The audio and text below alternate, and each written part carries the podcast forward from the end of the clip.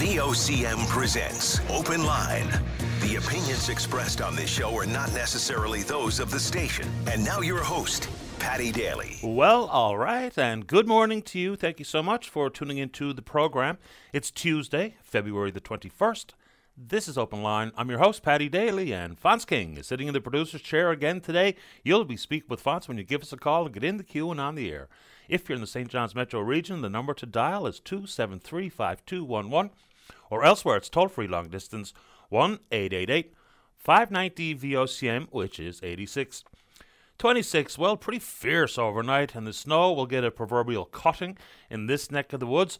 Although I'm not so sure how much ice and snow will go away today with all the rain that's in the forecast, but whatever snow remains is going to be jam packed, solid, dense, wet, all snow. So hopefully you don't have to fight with much of that today. And just a friendly reminder. And I saw this poor woman on Torbay Road this morning get absolutely soaked by a passing vehicle. Just be mindful that close by the sidewalks, if they're lucky enough to have a sidewalk to walk on, we don't want to be soaking the pedestrians in these cold days. All right. Of course, there's going to be some travel interruptions. You know, the Belle Island Ferry tied up. There was a bunch of uh, flights that were cancelled or delayed out of St. John's International Airport. So you better check in. And given the heavy rains here, there's also heavy rains in PEI that's impacting some of the uh, events at the Canada Winter Games, including long track speed skating. They couldn't even put the skaters on the ice yesterday because of the temperatures outside and the heavy rain and what it meant for the ice inside the doors. All right, let's talk a bit of travel. So, I'm sure if you're on social media, you saw the picture over the weekend of the piano that I suppose bounced out of the bed of a truck and landed on the Outer Ring Road. It's all bad enough. A few years ago, I was behind this vehicle, which was absolutely headed to the dump, with a truckload of old grout, and a couple of pieces of old flashing came blowing out, blew over my vehicle. Luckily, didn't strike it. But the old piano story. So, look, it's a bit of fun. People had fun with it, and a bunch of memes that were floating around. But can you imagine if someone had to smack into or crash into that piano as it tumbled along the outer ring road? It gets a bit tiring. You know, I don't know why the go to move isn't for, you know, the sporadic day or two here or there for the RNC to be at the dump and upon your arrival they inspect your load. If it's not tied down, you're issued a ticket right there and then. Because the tens of thousands of dollars it costs to clean up the Outer Ring Road when we get into the summer season can be avoided in large part, and certainly some of these big items that could have been potentially tragic if someone had to run into or was closely following the truck where the piano bounced out. So, anyway, maybe we can do a bit better at the dump itself. And speaking of the Outer Ring Road, which many people treat as a racetrack, on this date, 75 years ago today, in 1948, the National Association for Stock Car Auto Racing was established in Daytona Beach, Florida. We all know it better as NASCAR. So the legendary Bill France set up this racing circuit. At the beginning, the promoters were pretty unscrupulous. They would possibly leave the race before the checkered flag flew, and consequently, the drivers didn't get paid. At the beginning, they raced strictly stock cars, so exactly how you bought the car off the lot is how you had to race it. Now, of course, that's been modified all the way to they mimic a Toyota or a Chev or a Ford, but of course, it's built for stock car racing. So, curiously, its premier race is the Daytona 500, but it's the first race of the year. The Daytona 500 was actually just this past Sunday, won by a kid named Ricky Stenhouse Jr. It's only his third win on the NASCAR circuit. He's racing for a team that only has one car which is not normal these days. It's the first time a single car team has won since the Wood Brothers' legendary number 21 car won, uh, being driven by Trevor Bayne. But anyway, the racetrack that is the Outer Ring Road, the racetrack that is Daytona. Oh, and yesterday, if you're a family of one of the students that was impacted by the breakup between Gladney's bus services and the English speaking school district, they said all the routes were restored yesterday. So the 4,000 students that were impacted last week without a bus ride to school, let me know how that went, if indeed it went the way you were hoping. Okay, sticking with travel for a second. So the Atlantic Canadian premiers are meeting on a variety of topics because, you know, we all know it to be true. In Atlantic Canada, it really has felt like a bit of a disenfranchised region in the country. Now, there's some issues that pop up where we get a bit of ink and some headlines and some national coverage and attention, but by and large, we're sort of just left to our own devices, mostly because there's only, I think, about 31 federal seats in Atlantic Canada. But they're talking about things like air travel. Okay. You know, talking about collaboration or being creative.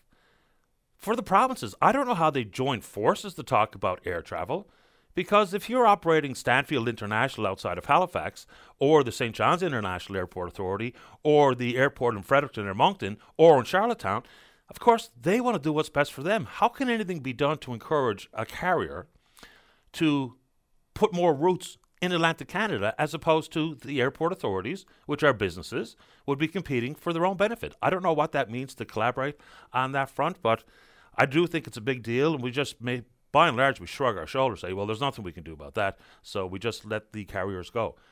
Because, you know, they talk about the national carriers, but it really does feel like WestJet is a Western Canadian carrier, Air Canada is an Eastern Canadian carrier, which makes it even more complicated to try to get anything done. But maybe a much bigger deal for most people is issues regarding healthcare. And they say that coming on the 1st of May this year, there will be something that they call the Atlantic Physicians Register. This is probably a very good thing for Atlantic Canadians. So what it does is removes all of the paper warfare and the time and the cost and the frustration to even apply to be a locum doctor. So all the accreditation, all the licenses will be the same throughout Atlantic Canada. So if you have a doctor in Nova Scotia who thinks it'd be great to have a summer in some part of Newfoundland and Labrador, he or she can simply come you know, through coordination with the health authority, can simply come over without all the onerous tasks uh, that once faced them. So I think this is probably a very good move. It sounds like the College of Physicians and Surgeons is on side. Hopefully, this conversation gets extended to national standards, because I think that will benefit Canadians from west to co- from the west coast to the east coast. But so this is probably a very good move that they've been apparently working on for quite a long time, but it's coming to pass. So, what do you think of that? And of course, the national standards conversation. I don't know why the federal government, as opposed to simply relying on its provincial authority and the negotiations or the haggling over the healthcare transfer dollar, as opposed to you know bringing people into the room so we can get some national standardized issues going. And whether that be influencing medical schools, of which there's only 17 in the country, and the various regional health authorities and the provinces to talk about how many doctors who are from Canada who couldn't get one of the highly coveted seats in a Canadian medical school, trained abroad, and can't get a residency in the country. All the while, every single province struggling to get doctors. And yet we have this huge pool of trained physicians. Now, of course, we they need to have gone to a medical school that's up to Canadian standards, of course, but that stuff can be carefully evaluated. But that's that one there is extremely frustrating where we've got doctors, but we can't get them into the country because they can't get a residency. Also, here, sticking with travel and an overlap with healthcare, I hear the NDP member from Lab West, Jordan Brown, speaking to this, this issue, which he has many times in the past. It's regarding the cost of medical travel assistance program, MTAP. So it is a bit of a flawed process, I would suggest. Enormous costs, as we know, to travel from Labrador to the island or vice versa. Okay, so you get a one time coverage for your air travel and accommodations. There's some confusion in the story for me anyway. He says uh, cost of food and accommodation when traveling to the island for healthcare is left to the patient. When when I read the MTAP program, there is some coverage for that as far as I understand. So we're looking to speak with Mr. Brown this morning. So, you know, there's all kinds of raffles and 50 50s, and people uh, turning to their church or some different association to try to get some money up front so they can make their medical travel to whatever part of the island for treatment. As opposed to, now I guess part of this is that when you cover the cost up front, you're then obliged to prove that you did attend your appointment, that you did get your MRI, that you did get whatever CAT scan or PET scan, as opposed to the province, which will approve the cost coverage, will give you the money up front, give you a travel voucher, so that you don't have to have a 50 50 to be able to get to the island because the cost is extraordinary. You could be here for two or three days and cost thousands and thousands of dollars. So Mr. Brown is speaking to that one again. And if you're in Labrador or Lab West specifically, happy to have you on the program to talk about that this morning. Man, my writing is terrible. Oh, okay, here we go. While I was away last week, I don't know if it's curious, but I think it's absolutely interesting. That last year's crab fishery, we know that when groundfish was really in desperate straits, that it was shellfish that really saved the day in the province's of fishery. So whether that be shrimp and specifically crab, and that's yeah, lobster as well. But for crab last year, extremely lucrative fishery, about 30% of it remains in cold storage. Why? Because the market that we used to sell about half our crab to, is my understanding, is in Japan. But Japan were getting a better price from Russian harvesters, and consequently, a lot of our crab did not get sold. So the FFAW and what many people might consider or to call their nemesis is the Association for Seafood Producers. There's long been headbutting between the two, but now on this one, apparently they're joining forces. It's being applauded by the government to try to make sure that this year's crab fishery goes better than last year's. They're hoping that the minister responsible, Derrick Bragg, is attentive to this. My question for both entities will be what influence do we think a provincial minister can have on international relations. Like, for instance, if Japan isn't going to impose sanctions on Russia, like many other countries in the G20 have had, what are we asking anybody to do, as opposed to Federal Fisheries Minister uh, Joyce Murray and or any other senior diplomat in the country. But anyway, that's probably a really smart move as they get into the business of negotiating price for crab and other issues. A collaboration between the uh, FFAW and the Association for Seafood Producers sticking with the fishery for a second. It is wild the difference between management of the fishery on the west coast of Canada versus the east coast of Canada. And that's every wild stock. And in this case, let's talk about aquaculture. So the federal government leaves it entirely up to the provincial government to deal with aquaculture related issues in this province versus how they handle it in British Columbia, for instance. So the word is, and Minister Joyce Murray, Federal Fisheries Minister Joyce Murray has written to the Prime Minister to tell him that the department will not be renewing some 15 open pen aquaculture licenses off the coast of BC in the Discovery Islands. You know, they don't meddle, we'll call it, in our aquaculture industry. And of course, there's long been concerns with interaction between farmed salmon and wild species, whether it be sharing of disease and some of these mutant hybrid salmon that we see in some rivers. But of course, there's a jobs consideration here. They say in British Columbia, if these operations go by the wayside, these 15 operations, almost 5,000 jobs, $1.2 billion in economic activity throughout the year. Now, of course, if you ask people living in certain parts of this province where they've seen open pen fish farming come to town, it was a savior. And if it went away, the community would be on its way to going away as well. So whether it be in Harbour Breton or otherwise, but that move made by the feds on the BC coast versus how they handle aquaculture in this province is I've never had a firm understanding. Even though the entirety of the wild fishery is a different kintle of fish off the BC coast versus Atlantic Canadian provinces, but that one's out there. All right, we have been talking about the pending business sanction decision coming from Equinor and BP Canada regarding the du Nord project and what that's going to look like here in this province. So the worry from Trades NL, and of course they've been speaking of this uh, quite forcefully with their Build Right Here conversation, or campaign, pardon me, and now a little bit more, not much in the way of detail, but some commentary coming from an Equinor about the potential and their preference to build the entire vessel somewhere outside of this province, maybe in Asia. So not just the hull, which we can't do here apparently without the laydown yard capacity, but all of the topsides work we absolutely could do. But they're really feeling like and sounding like that work's going to be done elsewhere. Now, they try to temper it by saying that there's going to be at least double the amount of subsea infrastructure done here in the province, and there will indeed be potentially more financial benefit to the province. That all sounds good, I imagine, if you're an Equinor executive.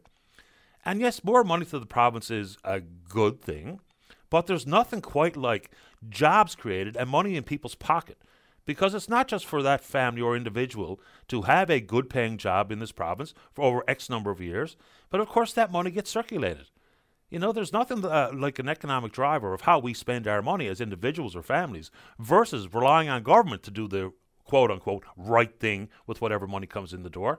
So a lot yet to be understood. Maybe we'll speak with Darin King today. But you know, Equinor says only the best projects in the world will proceed. This one looks like a pretty good one. They've hit all these targets regarding net zero emissions, or they say they have anyway, with some 137 mitigation measures in place. There's about a billion barrels of oil, and in the subsea infrastructure, there might be tiebacks of some eight different sites. So, yeah, that's all sounds good.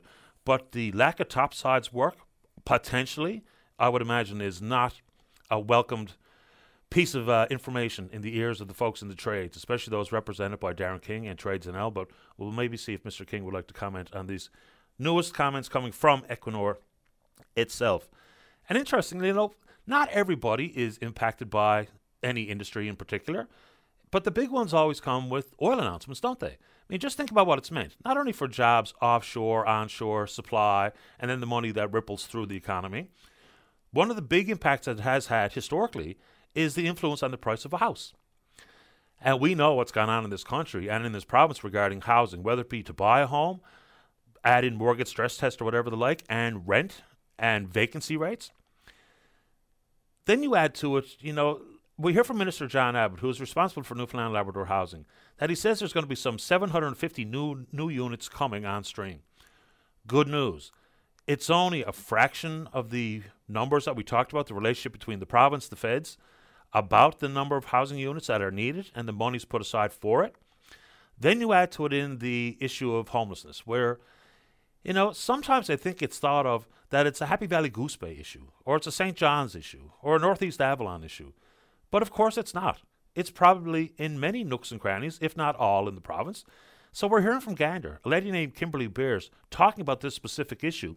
It might not be that you see people sleeping on the streets. It might not be that you see uh, big numbers of panhandlers. And of course, we do see that in St. John's. But she says it's real in her community as well. And she's with Gander's Housing and Homelessness Network. And Francis gave me thumbs up. I think that means Miss Beers is going to join us to help paint a picture of what she's seeing in her community. Because the hidden homelessness, I don't think it's factored in as much as it should. We can see you sleeping in the doorway. We can see you sleeping in the foyer of an ATM machine. We can see you going to an emergency shelter, and they're over capacity. But going from couch to couch and friend to friend and family member to family member is someone who is absolutely on the verge of being in the foyer of the ATM, of being in the Metro bus shelter. So hopefully Miss Beers is going to have time to help us understand what's going on in her community because they think it's, we'll call it bad enough, that they need an emergency shelter there as well. So that issue regarding homelessness is a big one, and the numbers are growing every day, not just here in town, but right across the province. How are we doing on the telephone there, uh, Fonz? All right, should I get a couple of quick ones in before we go? Oh, check in at the Scotties. So, Team Stacie Curtis didn't have their game yesterday. They lost 14 to 8 to the Territories. They're back on the ice today playing the wild card number two. I can't pronounce the lady's uh, name who's the skip. But bring it back to the local uh, level. With Bally Haly going away and that deal between Bally Haly and Clovelly, there goes the Bally Haly Curling Club. That leaves a lot of curlers in a lurch, meaning the only curling club in this region will be at the Remax Centre, of course. I heard Brian Medore mention in the newscast that Brad Gushue is talking about trying to rectify that and putting a new curling club in play. So if you're a curler who is or was uh, curling at Bally Haly, and if you want to talk about what this deal between Clovelly and Bally Haly means, let's do exactly that. Uh, I got a couple of quicks here. Oh, Growlers won 4 2 down in Reading last night, continuing their winning ways. It was a matinee, of course, it was President's Day in the United States. Uh, okay, let's get to the Twitter. I had a couple more, but we'll get to your calls. We are on Twitter. We're VOCM Open Line. Follow us there. Our email address is openline at VOCM.com. When we come back, let's have a great show. Only happens when you call. Kimberly Beers is there from the Gander Housing and Homelessness Network. We'll speak with Miss Beers. And then Bob wants to talk about big oil. Don't go away. Weekday mornings from 5:30 to 9. Jumpstart your day with Jerry Lynn Mackey and Ben Murphy. Newsmakers, traffic, weather, and more during your VOCM morning show. This is Open Line on VOCM. Welcome back to the program. Let's begin on the top of the board on line number one and say good morning to the chair of Gander's Housing and Homelessness Network. That's Kimberly Beers. Good morning, Kimberly. You're on the air. Good morning, Patty. Thank you for having me. I'm happy to have you on the program. You know, sometimes maybe we get hyper focused on issues like that are right in front of me. I can see homelessness in St. John's, right? I can see the homelessness stories and the pictures coming from Happy Valley Goose Bay. And I think some people maybe believe that in other smaller communities, even the size of Gander, that it might not be as prevalent a problem that it absolutely is here in this city. Paint the picture of what you see in your community. Well, I think you're absolutely right. I think that um, one of the dynamics, of course, of living in Newfoundland Labrador is that we have very friendly people and people who want to help out in the best way they can.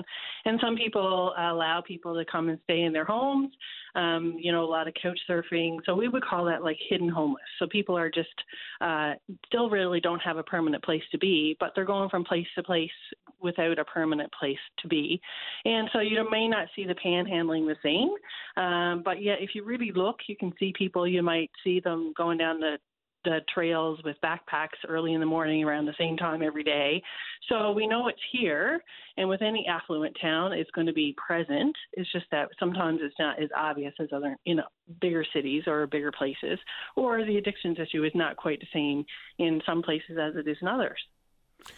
You know, we look at the contributing factors that lead to uh, more and more homeless people in this area, and whether it be the vacancy rate, which has changed because maybe people cashed out of a uh, piece of uh, uh revenue driving a piece of uh, infrastructure, whether it be a home or a multi unit home, then it might be some Airbnbs that can get, get converted out of the rental market.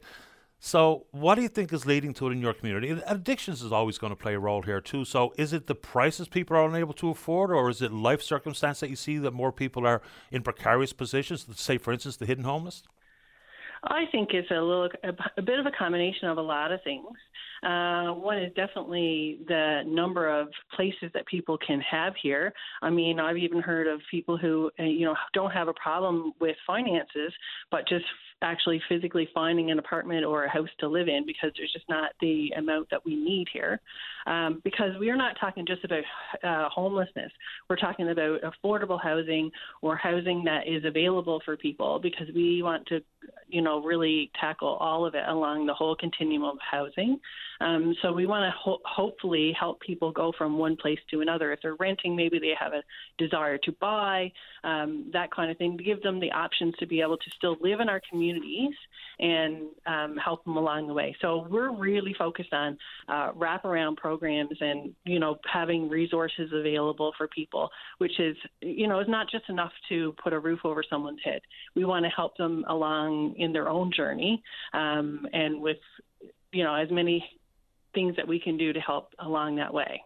There's lots of interesting models out there about homelessness and housing and then a pathway to not be back in that predicament again in the future. So, you know, you're absolutely right. It's a wraparound issue. Simply not, well, here's the key, go on in, get in and out of the elements, and, uh, you know, here's a hot plate and get yourself warmed up. There's much more to it than that. Give us an idea what it looks like in Gander and surrounding area regarding Newfoundland Labrador housing because we know there's so many units that are boarded up. Minister Abbott says there's some uh, 750 going to come online here in the near future. Is that part of the solution there? Do you have a lot of boarded up housing units out there?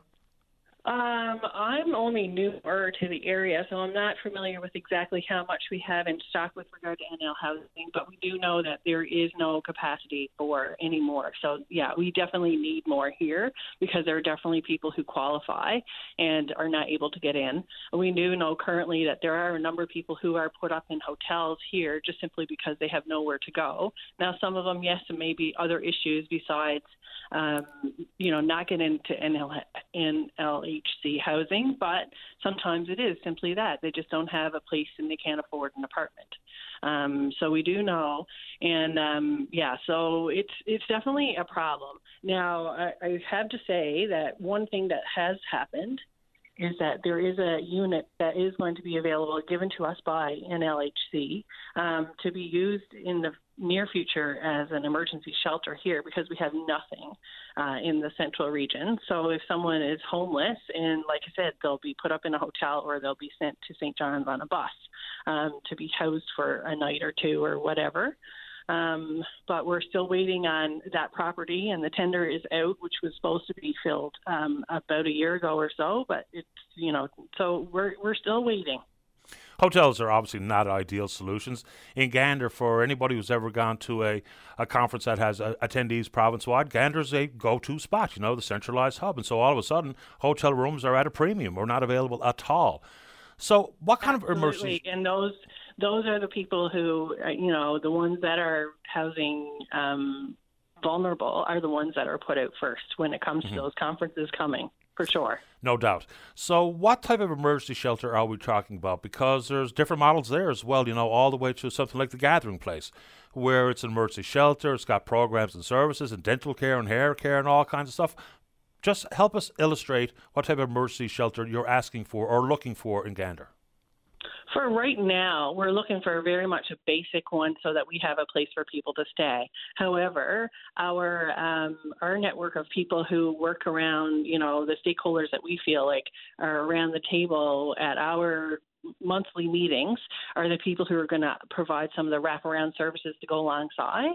So we're actually looking for a place to have some beds and some a secure place for someone to be. That's a safe environment for them to be in, but also um, that we would be able to provide the wraparound services, uh, you know, to those people who are in the place. And you know, yes, absolutely. There's lots of different models for homelessness and uh, emergency shelter. But one thing that we really want to focus on here is that it's not, like I said, just a roof over someone's head. We want to be able to provide them with the dignity and respect that they want to make sure that they move along the continuum in their own life and in their own journey. I appreciate the time. Anything else you'd like to say this morning, Kimberly? No, I'm just glad that um, I mean we've struggled uh, to you know get this out there to make sure that people are understanding. And and it is like you said reset it the right at the beginning sometimes people don't realize the amount of housing and homelessness issues that are in towns until uh, there's a crisis. And so we really don't want to get to the crisis point. We want to make sure that we start to um, solve the problems before we get to that point so that we can help people. And it's like that in every walk of life isn't it? When it arrives at the crisis scene then of course it has a major societal impact and it becomes more costly to deal with it as we react Absolutely. as opposed to prepare. Yeah, so we're hoping to be a little bit more proactive. Uh, in definitely in the coming uh, days and months ahead, and instead of reacting uh, like we often have to. I appreciate the time this morning, Kimberly. You're always welcome. Thank you very much. Take good care. You too. Okay, bye bye. That's Kimberly Beer. She's the chair of Gander's Housing and Homelessness Network. Let's keep rolling here. Let's go to line two. Bob, you're on the air. Yes, uh, Paddy, I think it's terrible that our companies allowing us to stew in our juice. Uh, uh, just like uh, Quebec allowed us to stew in our juice for so many years, you know, it's immoral, it's shameful, it's wrong. It's. I think what's more uh, frustrating is that Newfoundlanders don't seem to be speaking up. But what do you mean by stewing in our juice? What are they doing? Well, uh, they're raking in uh, horrendous profits while we're getting very little. Doesn't that sound familiar? The same thing happened with Quebec, and all under the auspices of the federal government. I mean, we had uh, we didn't. It's not, it's not our province's fault. We the federal government had a situation where we thought they were going to shut down the oil play so we give terrible concessions, like it's our whole history, really. We always lose out. We give, give them so many concessions that we're getting uh, a pittance out of it. And that's Quebec all over again, and it's wrong, and it's immoral, and it's shameful. I mean, who's looking out for us? I, I don't expect shame, shameless O'Regan to uh, to uh, hurt his leader and cut short his career right away. But by doing what? By speaking up, by saying what I'm saying, that it was wrong for for them to discourage our oil play like they did. They were, they were on hand to shut it down entirely, only for the uh, uh, war in Ukraine. Everybody believes that they were right on hand to shut it down entirely leave it all in the ground. So I, I hear people make, say that all the time. Yeah, I hear that all the time, but you know the reality on the ground just doesn't jibe with that. I mean, every major oil player, and some of it's influenced by the war in Ukraine, of course it is, but you know, there's zero applications in front of the Impact Assessment Agency of Canada. They released du Nord, record profits, record production. There's one thing to talk about record profits, but record production in Canada last year as well. So I'm not really sure who's killing the industry at this moment in time, but we've got still some opportunities in front of us here. So, what are you saying is the federal government implication about our province's woes or history and giveaways or pittances or what have you? Because we're the ones, once it gets greenlit by the feds, we're responsible for negotiating, whether it be for jobs on the ground or a royalty regime or an equity stake or all the rest of it. So, what's the federal government's role after they release a project? Well, that's something you don't seem to be getting, uh. If they were, if the the minister was uh, waiting to decide on our fate about the oil company and about uh, whether he's going to shut it down or not, or make it hard to make uh, up the bar. And we were all waiting uh, breathlessly for for what his decision was going to be. and he extended it a couple of times. So we knew there was, was bad news, and uh, you know, so, we had to make all kinds of concessions. That's what the atmosphere that the and this carbon tax is not uh, the five hundred dollars. I'll make up for that. It's not the seven percent. It's how it discourages the oil companies. So they're creating the atmosphere, and that's why we ended up push us into making all those concessions to keep it alive, to make or be dead altogether if we didn't do that. So it's not. It's it is their fault. They didn't intercede with Quebec. Joey Smallwood approached Lester Pearson, asked him to intercede, and he wouldn't do it. So it's done under the not only the auspices of the federal government, it's done under their direct actions. Every action they do uh, hurts us and makes it harder for us to get a good deal. Yeah. Well, once the, I mean, once the opportunity has been approved or released from an environmental assessment, it really is up to us uh, to get the best deal we can. And I don't know who else outside the operator, Equinor and BP Canada, and the province of Newfoundland and Labrador. I don't know what role any external influences play in whatever deal gets negotiated at the end of it, but okay. Well, they know uh, they, didn't know if they were going to be able to make any profits under them conditions. Uh, now it's a boom situation.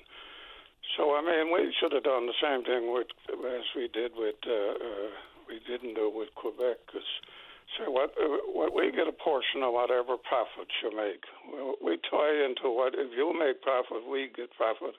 If you don't, we don't. You know. I don't know. Uh, uh, shame, shameless, shameless O'Regan was down here pushing that carbon tax and telling us about the five hundred dollars. I mean, that's very cheap. That's that's. I think that has a bigger implication on individuals than it does like oil companies. Interestingly, the oil companies signed on formally to when Rachel Notley was the NDP premier of uh, Alberta. They were in favour of the carbon tax as it was implied because they didn't pay it like me and you, right? They were given all kinds of opportunities for carbon capture and uh, investment in technology, investment in innovation. So they they actually not because I say so, because they said so to a company that they understood and they were in favor of. So I don't know what impact carbon tax will have on whether or not Equinor thinks a billion barrels is worth recovering. The big carbon tax implication for me is the fact that in the individuals pay up front, yes, there's a rebate, but the rebate is an after the fact issue. And I do think a carbon tax does not and should never apply to home heating fuels, to be honest with you. I just don't think we can afford it. We know how many people today cannot afford home heating fuels the way they used to be able to. Now you add in the entirety of a carbon tax, a federal carbon tax, the home heating fuel, I think we got ourselves a problem. Well, I got an oil furnace, but I don't think that's the problem. I think it's how it you know, uh, billions of dollars. Uh, do you worry? Do you, that hurts you at all, Paddy? That those billions of dollars are blowing in the wind and gone, and someone else is raking in all those, having a boom. Uh, uh look at the, what's coming out of Alberta. They said they're they're they're making a fortune, but they still can't hurry decarbonization. So you got those, uh, anti, you know, those uh, anti-oil people and I mean, uh, uh, the plain truth is, if if we don't take our share, someone else will uh, uh, uh, step in there and take it, and it's not going to be able to be hurried up. You, you seem to be pointing the finger of blame at the federal government. Take, the transition is going to take a long while, and it's going to take a lot of co- cooperation. No matter right. how people think we don't know how serious uh, climate change is we do, but it still can't be hurried up, no matter how serious it is. It's got to take its course. Yeah, but uh, you're you're pointing a lot of the finger at the feds when, in fact, I think most of the blame that you're associating with lost uh, opportunity, lost revenue, kind of belongs with the province. I mean, look no further than the most recent COP uh, was a COP 27, that big environmental international meeting. Stephen Guilbeault, representing this country, refused to sign on to an international agreement to uh, get off fossil fuels. Just did not sign it. Yeah, so I'm always kind of struggling with, you know, so and so is killing the oil industry when the oil industry is doing better than they ever have in the history of man. So, and we'll see if the development offshore here goes ahead at Bay du Nord. That adds up to about $10 billion in royalties to the federal and provincial government. So there's huge money implications there. Add to it the potential for jobs, which I think is a big part of these. Uh, I would imagine one of the big sticking points that they're trying to navigate through at this moment. Last word to you, Bob. Go ahead.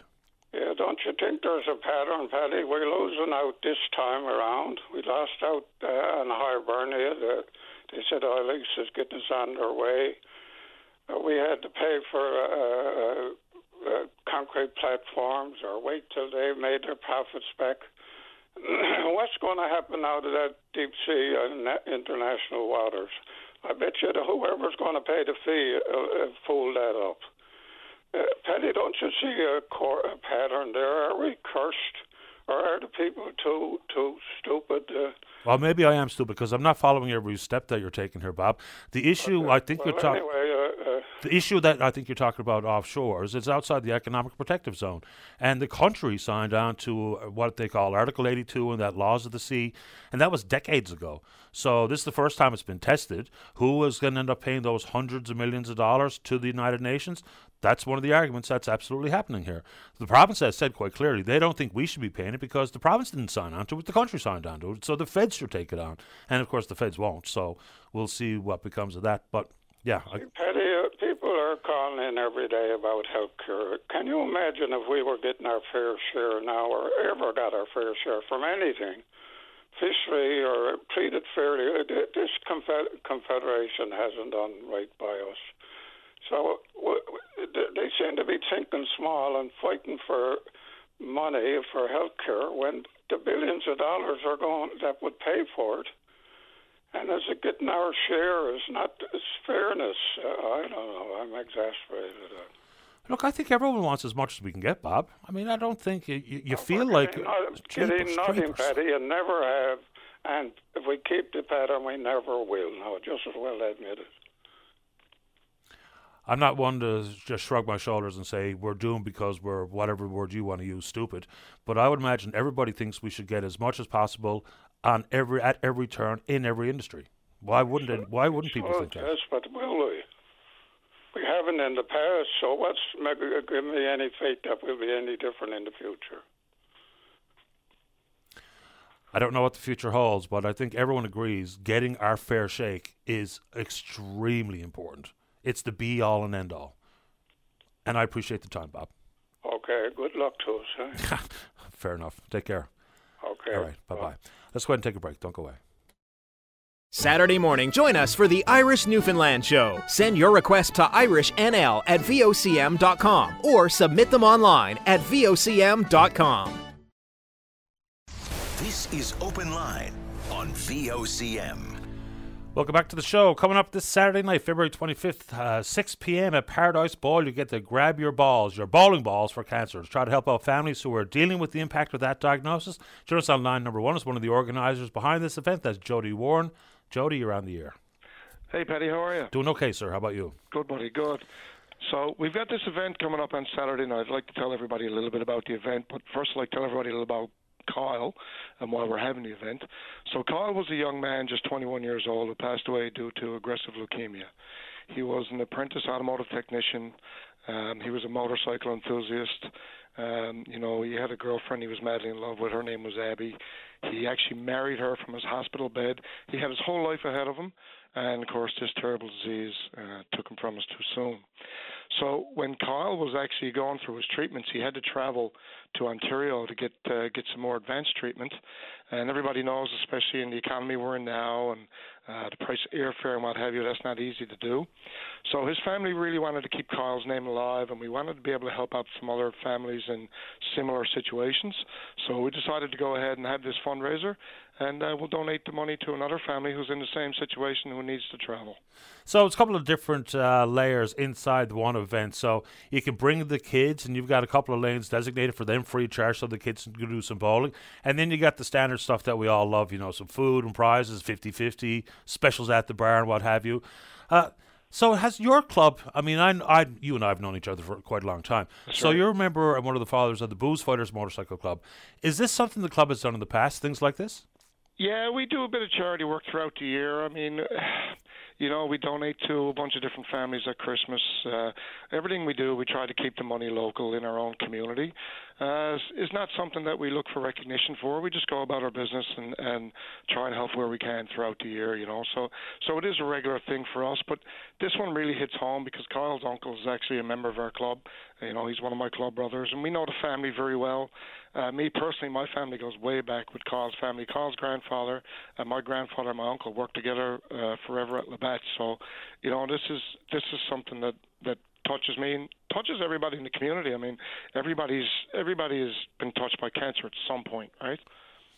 No question, and that's the unfortunate reality that we deal with here. So, if folks would like to attend or to find out more, what do you want them to do?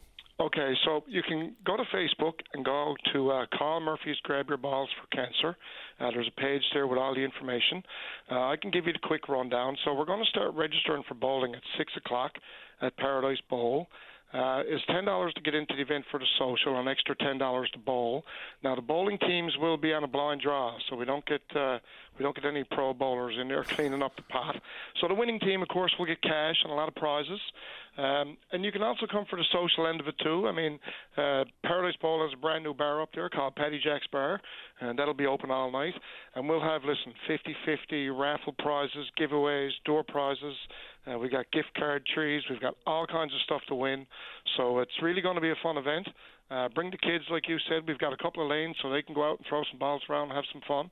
And uh, it's just going to be a real fun time for all ages and uh, raise some money for a family that really needs it. Yeah, good on you in the club for doing it. Just a bit of a generic uh, question for you, Jody. Sure. I remember there was an issue some years back where, of course, you've got the organized crime groups that do indeed are members of motorcycle clubs, and you know the notables come to mind, the Hell's Angels and whatnot. And then there was talk that you weren't be you wouldn't be able to wear your colours, as they say, or your cut at a club or what have you. But tell people how to really evaluate what they see in people's back because not everyone wearing a black leather jacket with a motorcycle club a badge on it is a bad guy. Some people are part of the Goldwing Club, for instance, and or the Booze Fighters, which is a social club as much as anything else. So, you know, I think there's an automatic reaction when people see the colors. They think, uh oh, steer clear. But that's not always the case.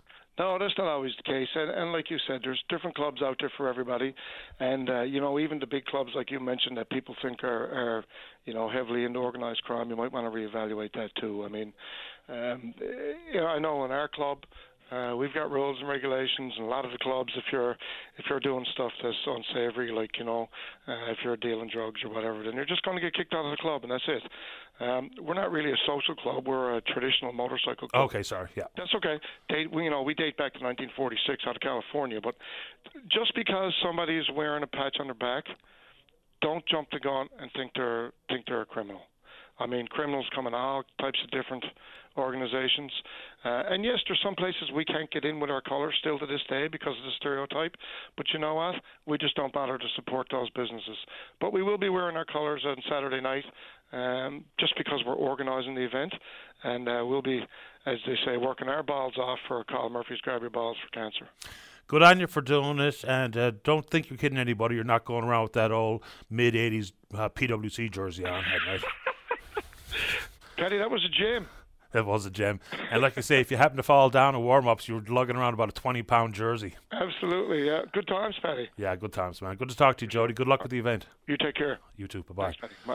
All right, uh, there you go. So let's try to get back half uh, back on track here with the conversation. So when we come back, Robert's here to talk homelessness, and then we're going to talk about the medical travel issues facing the folks up in Lab West. Don't go away. Join us for On Target, one hour in which Linda Swain examines topics that mean the most to you. On Target, weekday afternoons at 1 on your VOCM. This is Open Line on VOCM. Welcome back to the show. Let's go. Line number three. Robert, you're on the air. Yes, hello, Paddy. Hello. How are you? I'm doing okay. Thanks for asking. How about you? Um, I heard you guys talking about the homeless situation here this morning. So, um, I think the way like Newfoundland and Labrador housing is going about these things, they're putting, they're setting people up that struggle with drug addiction in a revolving door, keep them going in jobs. And I'm, and I'm not joking about this because I came from the West Coast, okay, and um, I didn't want to come out here in the first place because I am a recovered addict. Okay, and I'm looking to like I'm looking to stay away from places like that. Okay, so if they put you in a place, Just a second, Robert. Stay away from a place like what? like places like that uh, that that uh, struggle with drug addiction, and then they promote you to do drugs. So how how how how how, how would you get away from that? So that would be in like a, in a shelter setting or a boarding home or something like that. Is that what you're talking about? That's what I'm talking about. And I've been out on the street for three days calling Labrador Housing in this snowstorm. I got thrown out from the gathering place down there because I got into a uh, a ruckus with somebody down there. That um, I'm a recovered addict and I don't want to be around that stuff. And I was lied to a person from Labrador Housing just to put me out here and trap me out here because I have no income or anything. I'm an injured person. Okay, I can't work. So like all this stuff is going on, and then I'm being lied to, telling me I'm going to get put down to the Wiseman Center where I have my own room. I can get away from people like that. Then see, hmm right? So I was lied to to come out here, telling me I'm going there. When I get out here and I call them for transportation when I'm at MUN University to go to the Wiseman Center, they send me right down in the depths of hell, down there to that gathering place. That that that there that shouldn't even be open down there. Why is that? They, they do help people. They do help people, yes, in a way. But when they're promoting drugs down there, how are they helping people? You tell me that. Okay, just so I have make sure I understand what you're saying.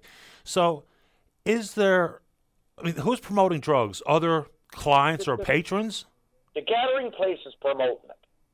The gathering place, like people who were running and operating the gathering place, are promoting drug use. Okay, if you're if you're prom- so you're not going to promote drug use if you're giving crack pipes and you're giving this and you're giving that and you're you know do you know what I mean? So you get a person fresh that is homeless, okay? They're putting people up in hotels. You tell Newfoundland Labrador uh, uh, Newfoundland Labrador housing your situation for one, okay? I'm a recovered addict. I can't be around people like that. So I'm fresh out of the bed from recovered from drugs. Right? The only way I'm going to stay clean and fresh, okay, and c- keep going on a straight and narrow road to try to change my life is to stay away from people like that. So they do have places like, okay, single rooms, single this, whatever, right? But I couldn't get into one. It's almost like this person from Labrador Housing. I asked her her name. She's hiding her name, but I got a lawyer and everything on it now, right? I'm trying to find out who this person is because I was lied to, uh, to where I was going when I came out here. Yeah, I'm not sure what to say about that, but that's no good. Uh, you can't be misleading people to Well, trek. that's what that's what this lady done to me. She mess she misled me. Okay, to tell me I was going to the Wiseman Center. I had no problem with that. I was on the bus coming. Right, I get out here after driving se- seven hours on the bus to DRL. I get out here and I call uh, I call the line back, and uh, she's like, uh, "How can I help you, sir?" I said, "Yes, I'm looking for transportation. I just traveled 12 hours, come across the island." I said to go to the Wiseman Center. She said, "Well, you're not going to no Wiseman Center. You're going right down to the gathering place." That was the first thing I told that lady when I got on the phone and I asked for help. Okay? So I don't know what went on there, but this same lady yesterday, she kept me outside for the last three days. I was out in that blizzard snowstorm the other day, froze to death. I got a little bush coat on, pair of boots. I'm still like this because I refuse to go down in a place like that when they're putting people in hotels and everything else. Right? Do you need So some warm? Do you need some warm clothes? What's that? Do you need some warm clothes? I, I I need everything, buddy. I like I got the clothes on my back. That's that's what I got. Okay, I got nothing, and Did- I didn't ask nobody for nothing. I went down there to the gathering place the other day. Okay, I'm still waiting for them to review the tapes because they got this place down there called the Boutique, right? I brought a sleeping bag with me in my bag across from the West Coast. Okay, I was in the building down there. Where I almost feels like crying, buddy. I was down there in the building with her. Okay, and uh, for some apparent reason, ironic reason, he had the same sleeping bag over the over over the over in the boutique over this, but you could reach up over the top and grab things, right? So um, the lady told me, she said, for some apparent reason, she said, we got the same sleeping bag in there. They didn't have the same sleeping bag in there. They probably gave it away. But I told her, I said, you can call the place where I purchased this from. I'll give you the number and everything. He'll, he'll print you the receipt. They still got my bag down there. and They threw me out in that snowstorm the other day. Now, so this is what they're promoting down there, my buddy. Okay, they ain't promoting nothing good. Now, I can tell you that right now. Nothing. And I'm going to keep going with this too because I'm telling you right now, somebody's going to hear me, man. They're going to hear somebody when somebody's dead down there. Okay? Robert, I can help get you some warm warm clothes. I can do yeah. that, right? There's that's something I actually can do for you here today. And before yeah. I run out of time, and this is just a generic question, but you're a recovering addict. What did you do to recover?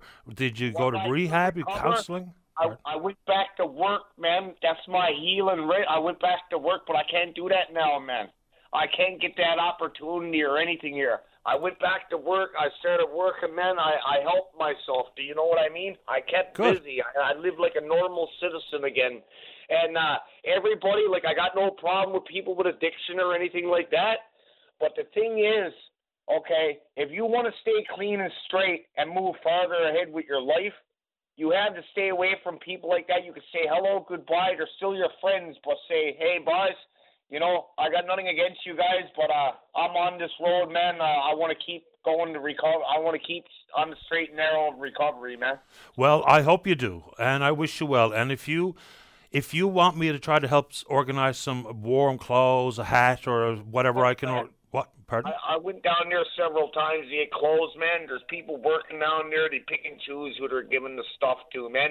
They'll give people they don't know rags put on their back. Robert, let me know how you're doing, and if anything works out with the Wiseman Center, or you find yourself without even warm clothes or anything like that, if you let me know, I'll try to help. I'm still in this situation right now. Okay, I'm still in this situation right now, waiting for somebody to call me from yesterday. So, uh, Robert. I told the lady when I was on the phone with her, I asked her, I said, you know, I said, you guys have all kinds of people up in the hotel. I said, what's the difference between with me? Robert, I have yeah. your number. So yeah. let me see what I can try to figure out this morning. And, uh, and if I get anything, any information, any clothing, any opportunity to go to the Wiseman Center, I will personally call you back. So I have your number, okay? And what I'm going to do is I'm going to put you on. I'm not, I'm Robert, not in the Wiseman Center. I'm homeless. I, that's that's not what I said. I said if I can get you somewhere to go, I will. So I'm going to put you on hold. Give Fonz your your last name so that I know exactly who I'm talking about. If you have, if I have your permission to do it. Yeah, you got my permission. Okay. Fon- is, Robert, I do. I, I, I have to go, but I'm going to put you on hold. Give Fonz your last name. Yeah. Okay. There you are. You're on hold. Uh, let's take a break. When we come back, appreciate the patience of those in the queue. We're talking medical travel from Labrador West, and Kathy wants to talk about pedestrian safety and dangerous drivers. Don't go away. Weekday mornings from 5:30 to 9. Jumpstart your day with Jerry Lynn Mackey and Ben Murphy. Newsmakers, traffic, weather, and more during your VOCM morning show. This is Open Line on VOCM. Welcome back to the show. Let us go. Line number two. Say good morning to the NDP member for Lab West. That's Jordan Brown. Good morning, Jordan. You're on the air. Good morning, Paddy. Thanks for having me on. Happy to have you on the program. Just a couple of things for my own clarification. In the news story I read this morning, it says, according to Brown, the program only covers the airfare for one trip, and patients are left to carry the cost of food and accommodations when traveling to the island for healthcare. When I read MTAP itself, it talks about uh, $25 nightly accommodations benefit, $29 meal allowance. What am I missing?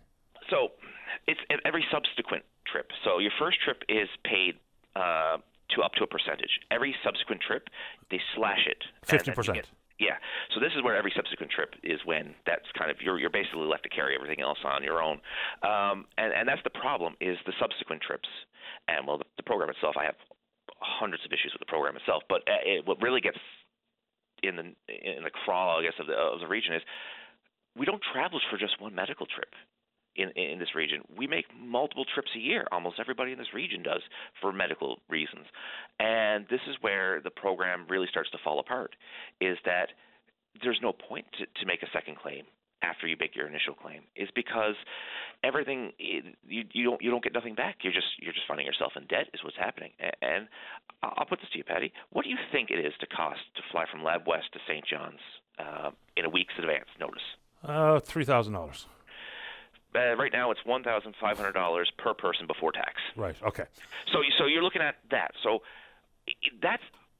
I went on a honeymoon to Ireland for less than that with my wife when we got married, from St. St. John's, and that included a hotel.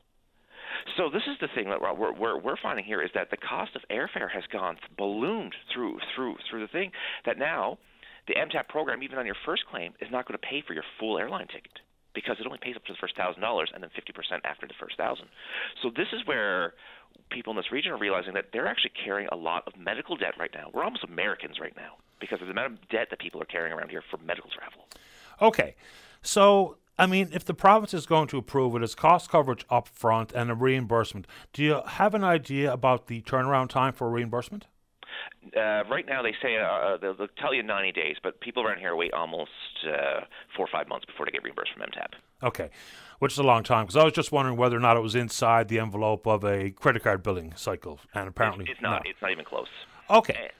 So right now, like I'll, I'll, I'll tell you this right now. So right now, across the uh, border, our neighbors in uh, Fermont, Quebec, um, the, the Quebec system is you they, you go over there now and say you're over to the clinic in Quebec, and they say, oh, we need you to go out and see your uh, your cardiologist. They hand you a signed voucher. You bring it to the uh, the airline that they have the contract with, and you're booked for the next flight out. That's how they do it over ne- next door, and, and they said, and and that's how they do it. They the the, the government bu- buys airline tickets in bulk for medical travel. That's how they do it next door. Here, um, right now, you got to go. You got to get a letter from, say, so say if I have to go see my cardiologist in St. John's, I got to get a letter from the cardiologist saying I have an appointment. Then I have to go and get the forms and everything like that, book my travel, book my hotel, go out. Then I have to get him to sign a piece of paper for me if he's available. And then I have to get a letter saying I showed up to the appointment. And then I have to come back and I have to sit down and go through paperwork. And if I miss one thing on that piece of paper or anything like that, instant denial. They don't even call you. They just send you a letter saying your, your your claim is denied. They don't even call you to say, oh, you missed this signature or oh, you missed this date. They just send you a letter saying denied, and then good luck appealing it.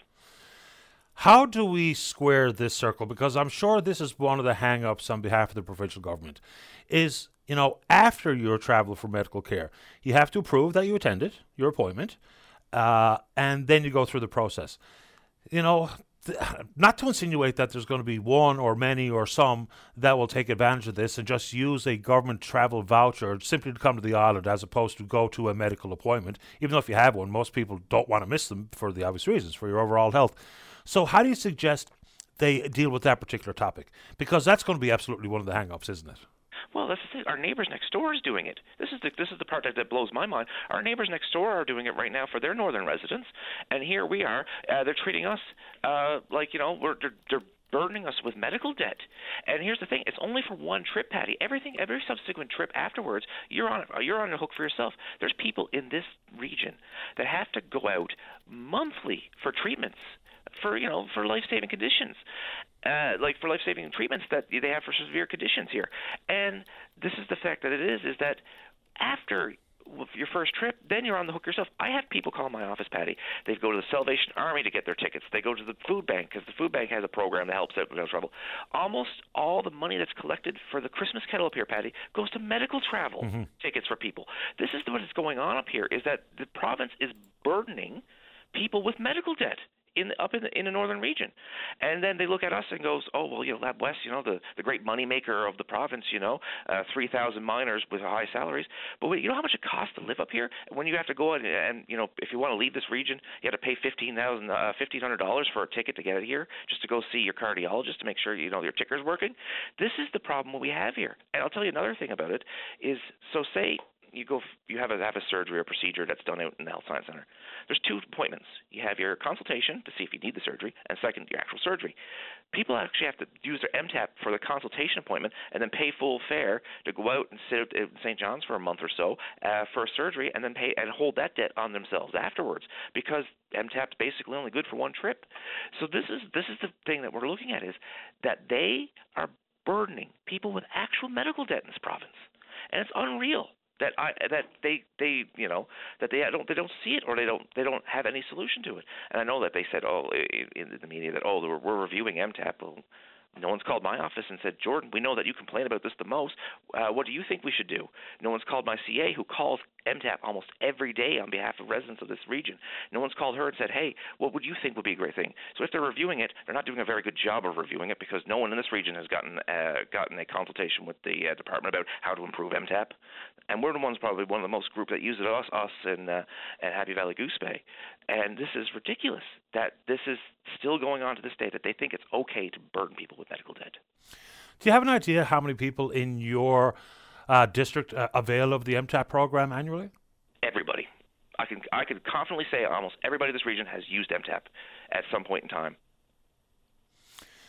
Yeah, I mean, there's there's models we can mimic. I'm never really sure that if the money's going to be reimbursed, why the province wouldn't be willing to get out in front of it to spare people, whether it be adding to their line of credit and the consequent uh, impact of interest and or putting it on their credit card or having to have a raffle or a 50-50 or turning to a not-for-profit or a charitable organization for medical care.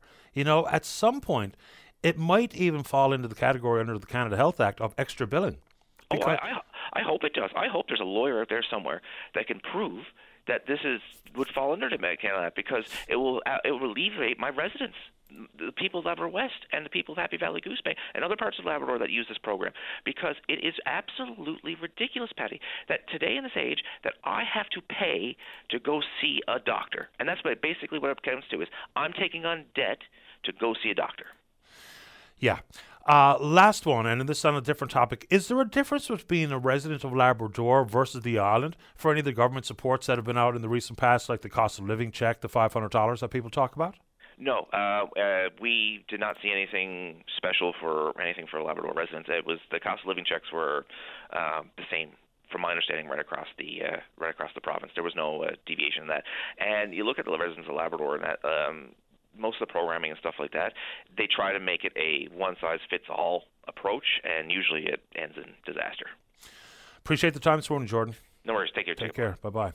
Uh, will I take Kathy here, or Fonz? What do you think? Or take the break? Let's take a break. Kathy, appreciate your patience. You're next in the queue to talk about pedestrian safety. Don't go away. Saturday morning, join us for the Irish Newfoundland Show. Send your request to irishnl at vocm.com or submit them online at vocm.com. This is Open Line on VOCM. Welcome back to the show. Let's go. Line number one. Kathy, you're on the air. Uh, hi, Paddy. I'm a first time caller. Welcome to the show. Uh, yeah, I just want to talk about an experience that I uh, had there uh, last week during the storm. I'm not quite over it yet because I was almost knocked off my feet. Um, I was coming from the village mall.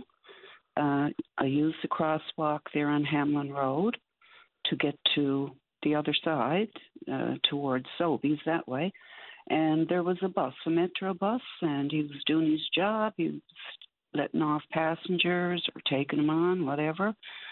I'm a person with low vision, and I use my cane on uh, sidewalks and uh, crosswalks. And uh, this uh, person who was stopped behind the the metro bus uh, he pulled out behind the metro bus and came flying down the road. And uh, I was really taken off guard because, uh, well, I'm, you know, taking care of myself on the road, being careful and watching traffic. And but this guy had no, you know, who pulls out behind a stop bus for one thing? I don't think it's allowed. It's not. Yeah, and uh, I was really uh, frightened, and I had to put my hand up and wave at Buddy to tell him to stop, to slow down, and unfortunately, well, I gave him the royal salute. so I'm, I'm still not over that a little bit. It, it's terrifying, and uh, I know people are got things on their mind, and uh, if they're lucky enough to be able to drive and uh, you know have the uh, you know, the privilege to be behind the wheel, um, they should take in consideration the people who don't drive or who are walking. And uh, I just want to voice my opinion on that. And it was a very scary situation. I feel that the the bus driver may have seen what happened, and maybe a few cab drivers who were parked on the parking lot. But uh, I had to stand up for myself, you know, and I just thought that it was a pretty scary situation, Paddy. And of course. I don't know if there's more people out there like me, but I'm just voicing my opinion. And I'm trying to say to people who, like I say, have the privilege to drive, to get behind the wheel with a calm head, you know, and uh, and uh, watch out for people, you know. I do know, and I, I mean, we talk about pedestrian safety, and an interesting word you use there, and I think you're absolutely correct to use it, is it's a privilege. Some people try to convince me that driving is a right. No, it's not. I mean, it's an absolute privilege. For starters, you have to be tested for your competency behind the wheel. Mm-hmm. You know, we can always talk about fees associated with it, but you know, it gets worse out there as the years go by. Maybe it's because there's more congestion of traffic than in years past as the population of this region grows. It gets further complicated in the winter where people have limited uh, options for where they walk, so, uh, where they walk safely. But, you know, I, th- I think the whole concept here of you know, pulling out around a bus, whether it be a metro bus or a school bus with their stop sign uh, dispatched and the lights uh, flashing, but people are still willing to pull around them. I think it just goes back to the very simple mindset of some people kind of lose track of their own uh, obligations as, as motorists when they get behind the wheel. They're aggressive and reckless and drive too fast and they're in a big hurry. Because if you're driving around St. John's, for instance, you're getting nowhere in a hurry by going fast. You're just not. I'll see you at the next red light. That's just all that's to it. I don't know what gets into people driving around, especially when the conditions are tricky like they are now during the winter months. Because if you're zipping around and bo- dodging in and out of the, this lane and that lane, I'll see you at the next red light. You know, you're not getting anywhere any faster than me.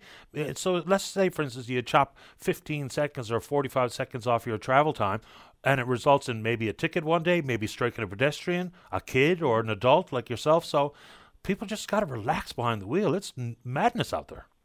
Yeah, I just I just wanted to, um, yeah, just let you know and let your listeners know that that stuff can really, really happen. And uh, uh, it came very close to me that day, and uh, I just that's all I got to say. I just want to say, everybody stay safe, and if you got a car, and you're lucky enough to have one, and you know, then uh, be careful. You know, be careful. Absolutely. I'm glad you're okay and uh, healthy enough to give us a call this morning, Kathy. Thank you. Okay, thank you, Paddy, for your time. Take good care. All right, All right, bye bye. Yeah, and you know, when we talk about, say, for instance, snow clearing, sidewalk clearing, saw a short clip of a video on social media today with how jam packed the snow is in some of these parts. This fellow uh, taping from his bedroom window, I assume, it took about four minutes to go 50 feet, which is how thick and dense and wet the snow is.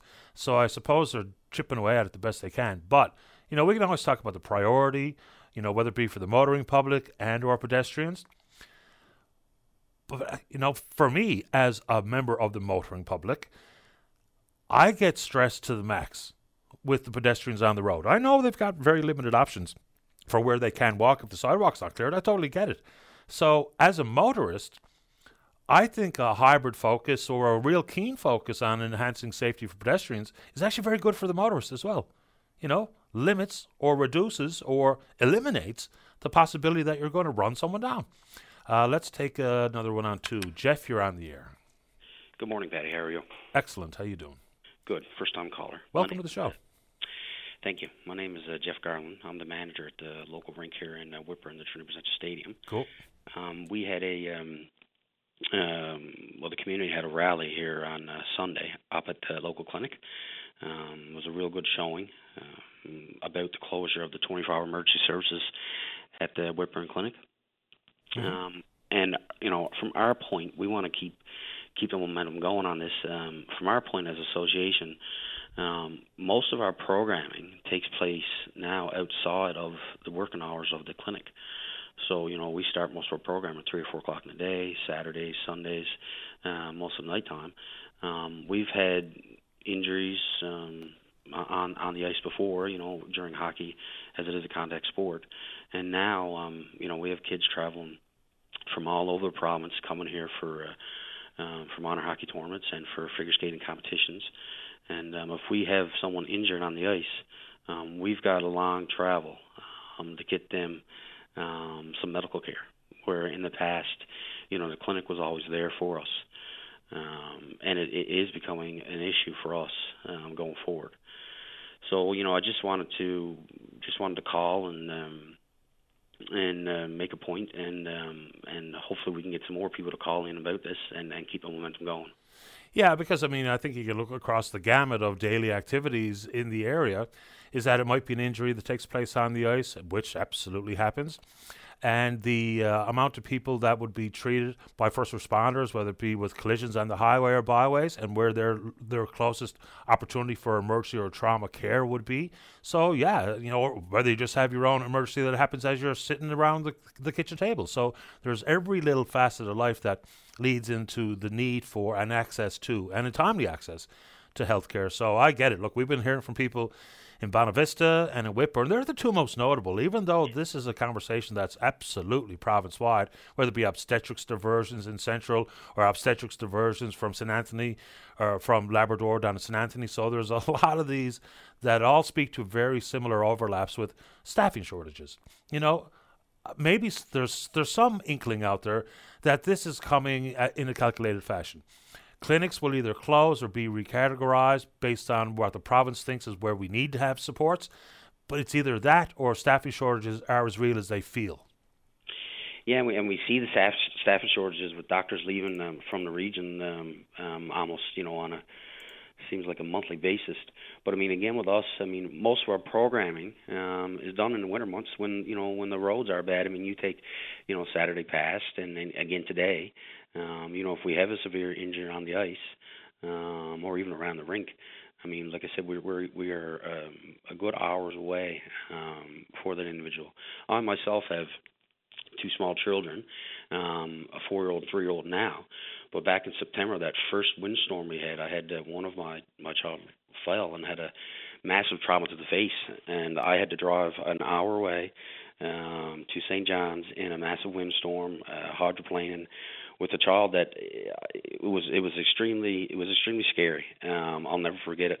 But at least if the emergency service was open, we could have got him to Whitbourne, 10, 15 minutes away, and got him stable. Um, and it would have it would have helped um, ex- extremely in in his situation, right? Yeah, sometimes it's because first responders got there quickly, and you put in a dollop of luck when you suffer some sort of injury, whether it be in the rink or otherwise. And God knows I've suffered a few of those. Yes. Uh, anything else you want to add this morning, Jeff, while we have you? No, sir. Thank you very much for taking my call. I appreciate your time. All right, buddy. Take care. Bye bye. Yeah, there's every reason in the world to talk about when we might need first responders and close proximity access to emergency care, trauma care. And you add into that, and sometimes this gets overlooked, or far too often it gets overlooked, is those first responders. You know, I think about the volunteer firefighters and what they see. You know, they're obviously pillars of the community by and large to want to be a volunteer firefighter, and there they are coming up on some of the most traumatic incidents that we can ever imagine. And then, of course, what we'll call the professional ambulance operators, the paramedics of both tiers, and just how precarious their jobs are, and how many people are considering leaving or have already left. Add into it the disconnect or the mumbo jumbo while we got private offerings and public offerings, different hours and obligations and rate of pay and on call times. So we've got to figure that out. The province has been kicking around the paramedics issue for years. It's time to catch that ball and figure it out. Let's take a break. When we come back, Al's out in Central. What does he want to talk about? We'll find out. Don't go away. Join us for On Target, one hour in which Linda Swain examines topics that mean the most to you. On Target, weekday afternoons at 1 on your VOCM. This is Open Line on VOCM. Welcome back to the show. Let's go. Line number one. Al, you're on the air. How are you doing, Paddy? Doing okay. Al, Uh, you? Not too bad. Paddy, I'm looking for some information or somebody to give me a bit of help on which way I can turn. I purchased a heat pump from a company in Central. Uh huh. now, I haven't gotten any use out of this pump other than it's it's awesome air conditioning. I can't get no heat out of the stupid thing. I've been back to the company several times. They did come down twice and looked at it and said, "Well, you got your wood furnace in." I said, "Well, I, I got to. I got to have heat." Well, we can't do nothing with it because we don't know what's wrong with it. And the last time they came, he told me, "Well, the problem is we don't know enough about these units to, to even work on them." Now, I paid almost eight thousand dollars for this thing. Thanks. and uh, I'm just not getting any heat. It won't even heat up my living room. Yeah, so obviously there's something wrong with the coil. Um, well, there's I've had several people tell me it's, it's what they call the reverse valve. It switches it from air conditioning to, over to heat, and if there's a bit of moisture or something in it, it won't work. Now I don't know. I'm no expert on nothing. but like I, I've tried everything. I've reached out to that same company there in St. John's, and they tell me they're not responsible for it because this guy got his own business. He don't work for them. Uh, reached out to their office in Truro, Nova Scotia, and pretty much got the same thing, pretty much the same runaround. There's nothing anybody can do to help me. I've tried to get all to Better Business Bureau. Uh, I was phoning St. John's for a, a, long time, and then I found out they, they moved everything to Halifax for Atlantic Canada. Yeah, they have, yeah. And all I'm getting is a recording when I phone there, and they give you an email address. Well, I'm compute, completely computer illiterate. I don't know nothing about computers. I've tried to get on there and file a complaint. I just cannot get no headways with anything. Better Business Bureau is, uh, I mean, I don't know. But uh, the formal, the place to uh, file a formal complaint about any business dealings in the province can be done with the provincial government, and Service NL is responsible for those. So I would go down that road. Also, you know, maybe just another couple of uh, the dealers in your area, just a telephone call to ask them if they can give you any advice, like whether it be coal Air Contracting or uh, Greenfoot, I know operates out in your area. So, I mean, I just I've, see if I can get some advice from them as well. Yes, I reached out to them, and the comment I'm getting back was, "We don't want to be the, the middleman here." Yeah, okay, and fair enough, because getting involved in that yes. spat might be tricky. I'm going to give you a toll-free number for Service NL where you can file a formal complaint there. I don't know if that's going to get you anywhere, but I documented per, uh, period. Yes, any help at all. Okay, so this is the number. It's one eight seven seven. Okay. Six three six. Right. Sixty eight. Yep. Sixty seven. Thank you very much. I will definitely try that avenue. Let me know what happens, will you? I will, Penny. Okay, good luck, Al. Okay, and thank you. Man, you're welcome. All the best. Bye bye. Yeah. yeah, I mean, boy, when you're doing something, a bit of business in good faith, and the equipment doesn't work, you know, it, I don't know how some people sleep at night.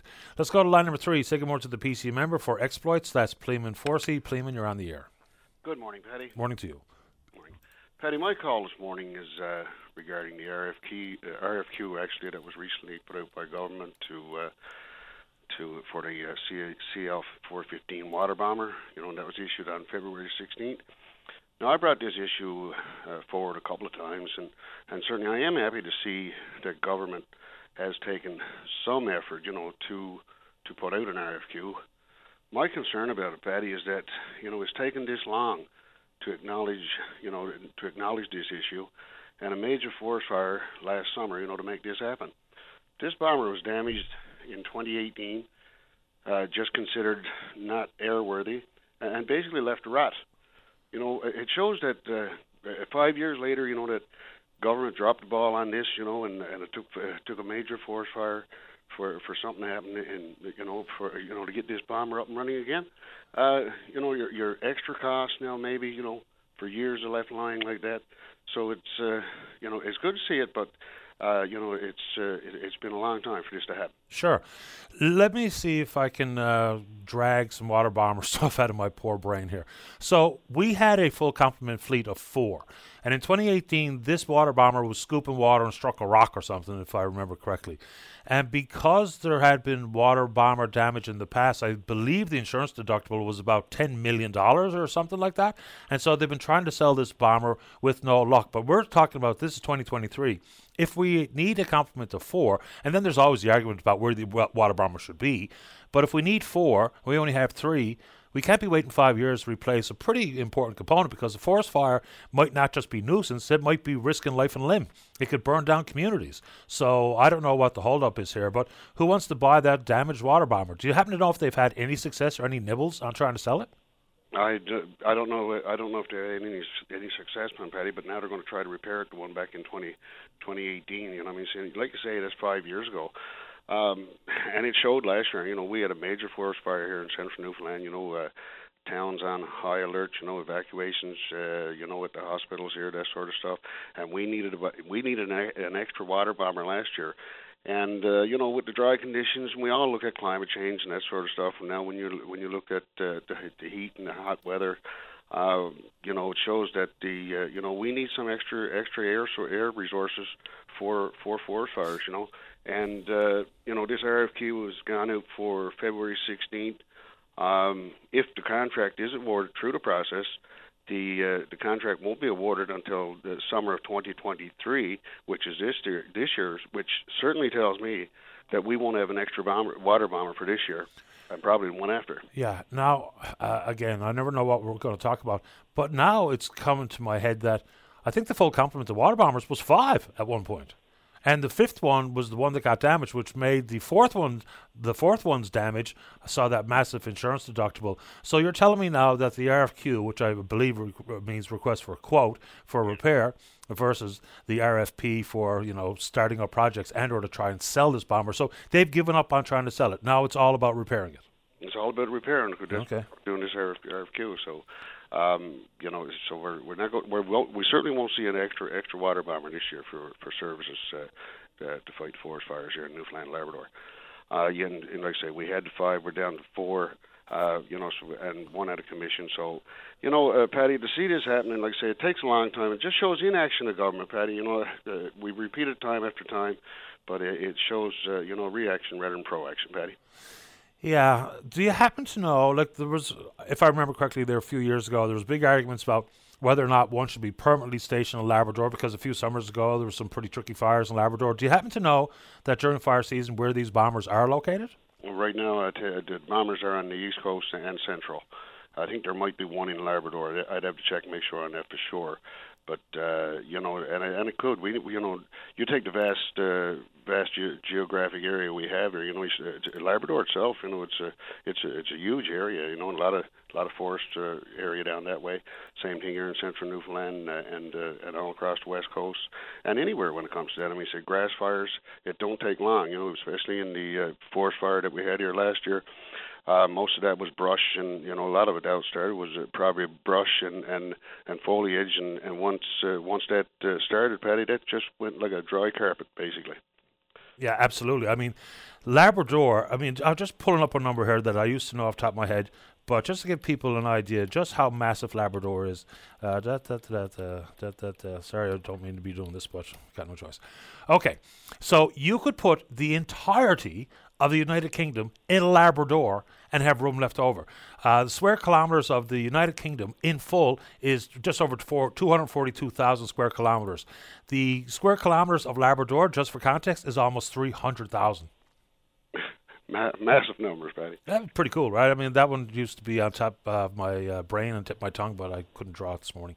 Okay, so uh, the water bomber issue, you know, obviously a problem and a lot of waiting around. And if we weren't able to sell it within a year, it probably wasn't going to be a very attractive option for anybody in the water bomber business. And so far as where they're located, I don't know a water bomber pilot personally, but I do exchange uh, emails with this fellow quite frequently. I'll drop my note to see if he can fill me in with the specifics on location and rotation or whatever else. Uh, anything else you want to talk about this morning, Pleaman? No, that's good, Paddy. You know, it's good to see it happening, but like I say, I don't think we're going to see extra lot of water bombers uh, this year, and it's uh, you know, it's sad to see them take the. Uh, take the take the initiative to say, you know, we'll just rotate the water bombers where we need them uh, at at the highest peak. You know, it's it's, it's ridiculous. Appreciate the time. Thank you, Paddy. Thanks, Pleaman. All the best. Bye bye. It's Pleaman Forsey. He's the PC member for exploits. But just imagine, Labrador is about 50,000 square kilometres larger than the United Kingdom. Amazing. The square kilometres of Newfoundland, which is, I think, like the 10th or the 12th biggest island, largest island on the planet, it's about 111,000 square kilometres compared to 295 ish thousand square kilometres in Labrador. Wow. Let's go to line number one. Dorothy, you're on the air. Hi, I'd like to uh, talk about the heating pumps. Okay. I had trouble with mine. Uh, I called someone to come in and check on it. When they came in to check, they said that uh, I wasn't getting no heat either. I was just, you know, like they said that uh, my uh, part, part was gone, the fan motor was gone. They said I'll order that for you. So he ordered for me, and it's three weeks now. and I never heard a word if they got it in or they haven't. Uh, that's my second heating pump now. I'm having trouble with. But Yeah. I mean, I pay almost five thousand dollars for it. Yeah, and you know, here we have the government promoting it, telling us we should do yeah, it. I And don't tell- think they should be promoted anymore. I think it should be cancelled. Should be put out there. They're not worth the money. Well, especially like I mean, the people that I know that have them have had no problems, but that doesn't mean that you haven't had a problem, that Al hasn't had a problem. So if we're promoting through government monies and government campaigns something, we better make sure that the people who are in the heat pump business here are reacting properly and in a timely fashion to their customers who have a problem. So you're here waiting three weeks. Have they given you any idea how much longer you're going to have to wait? Uh, well, I never checked on it, but I, I soon going to do it because I didn't even say your part was in and we called call them to fix it. I think they look at it now. I got electric heat. You're okay, you know. Yeah, but that's not the that's not an answer. That's not an answer, no. No, you didn't call them to say that you have electric heat. You called them to tell them that the heat pump they sold you isn't working. Yeah, and uh, it's pump solution. Maybe I shouldn't say that. Maybe I shouldn't say that. Uh, and well, hopefully they so- figure it out ASAP for you.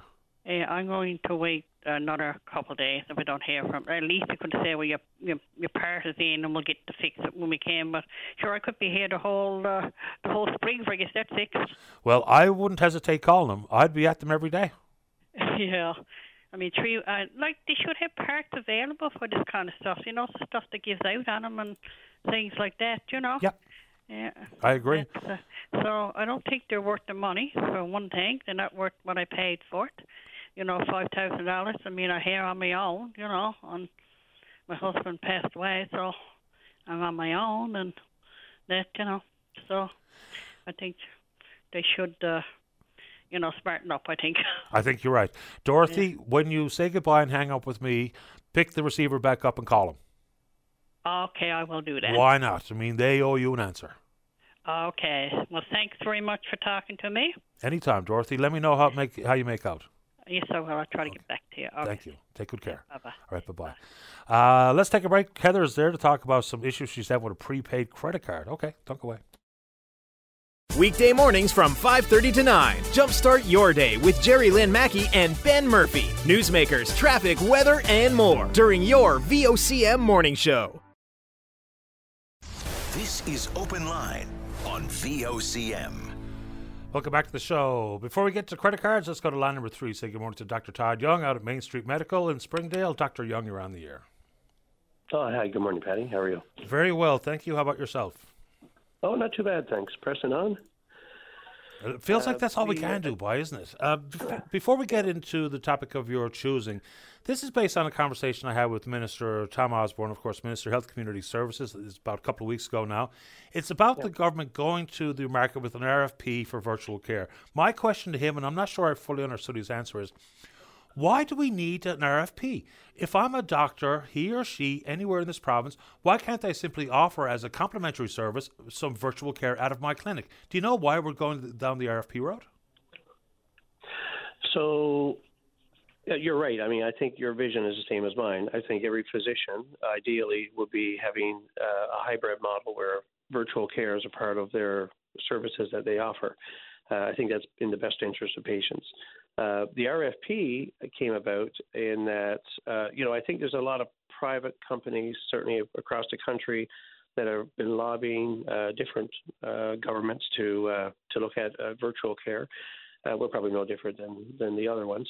so they did put it together as an RFP, and I think actually the RFP that they put out there was addressed two main issues: emergency room closures and primary care. Uh, I did put a bid in on the RFP. Unfortunately, we were not successful in the in the rounds that went through, uh, which which is fine. Uh, but uh, but I, from what I gather, in the next couple of weeks, we should hear who the successful bidder is.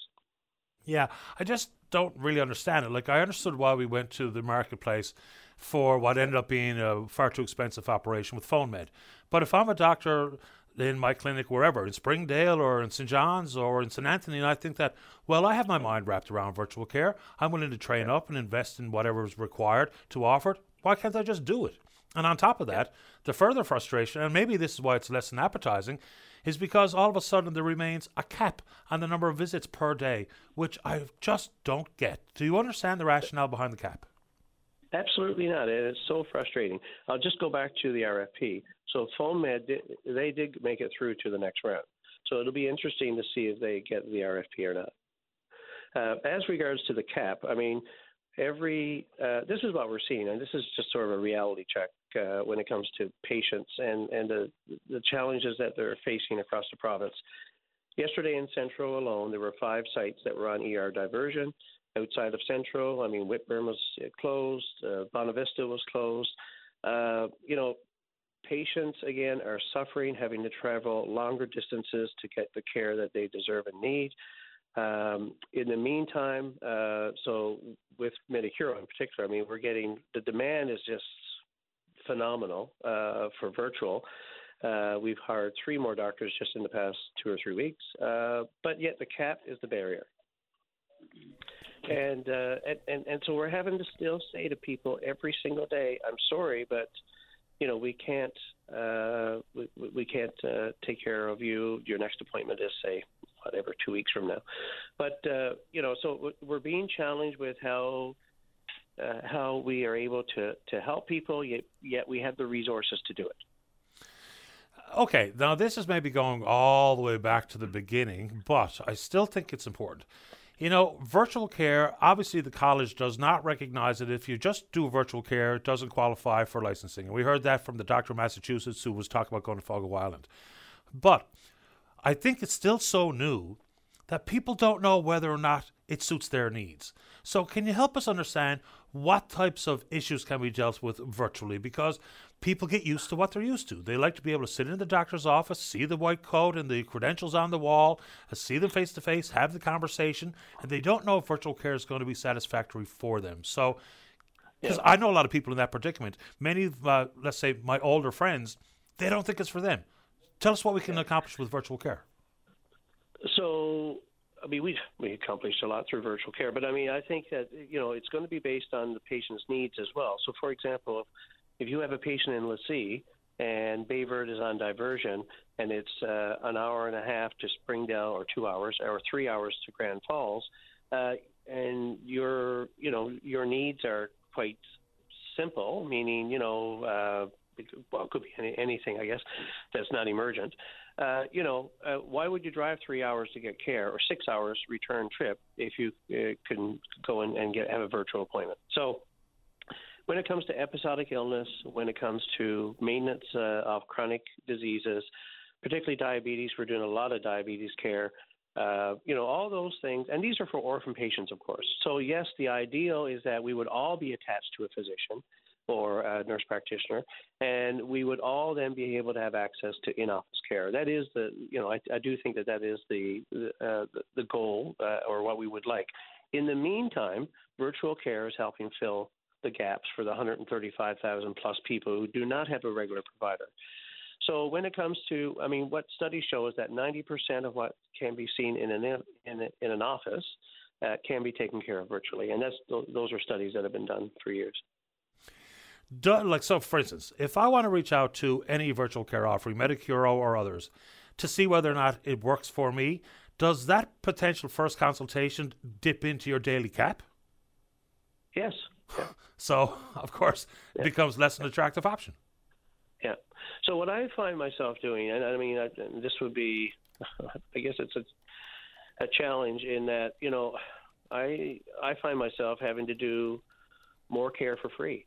So uh, you know, patients in Springdale, we're short staffed there as well.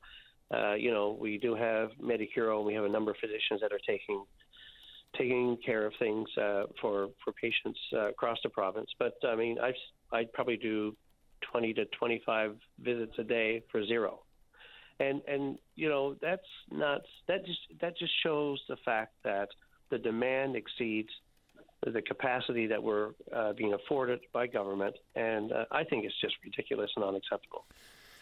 Yeah. Okay. So I mean, and I asked the minister about it. I'm not sure anyone's really offered me any sensible uh, uh, rationale as to why there's a cap on those visits or why there's a cap on cataract surgeries or anything else. You would imagine that doctors, based on their oath, would want to do as much as they can for their patients as quick as they can.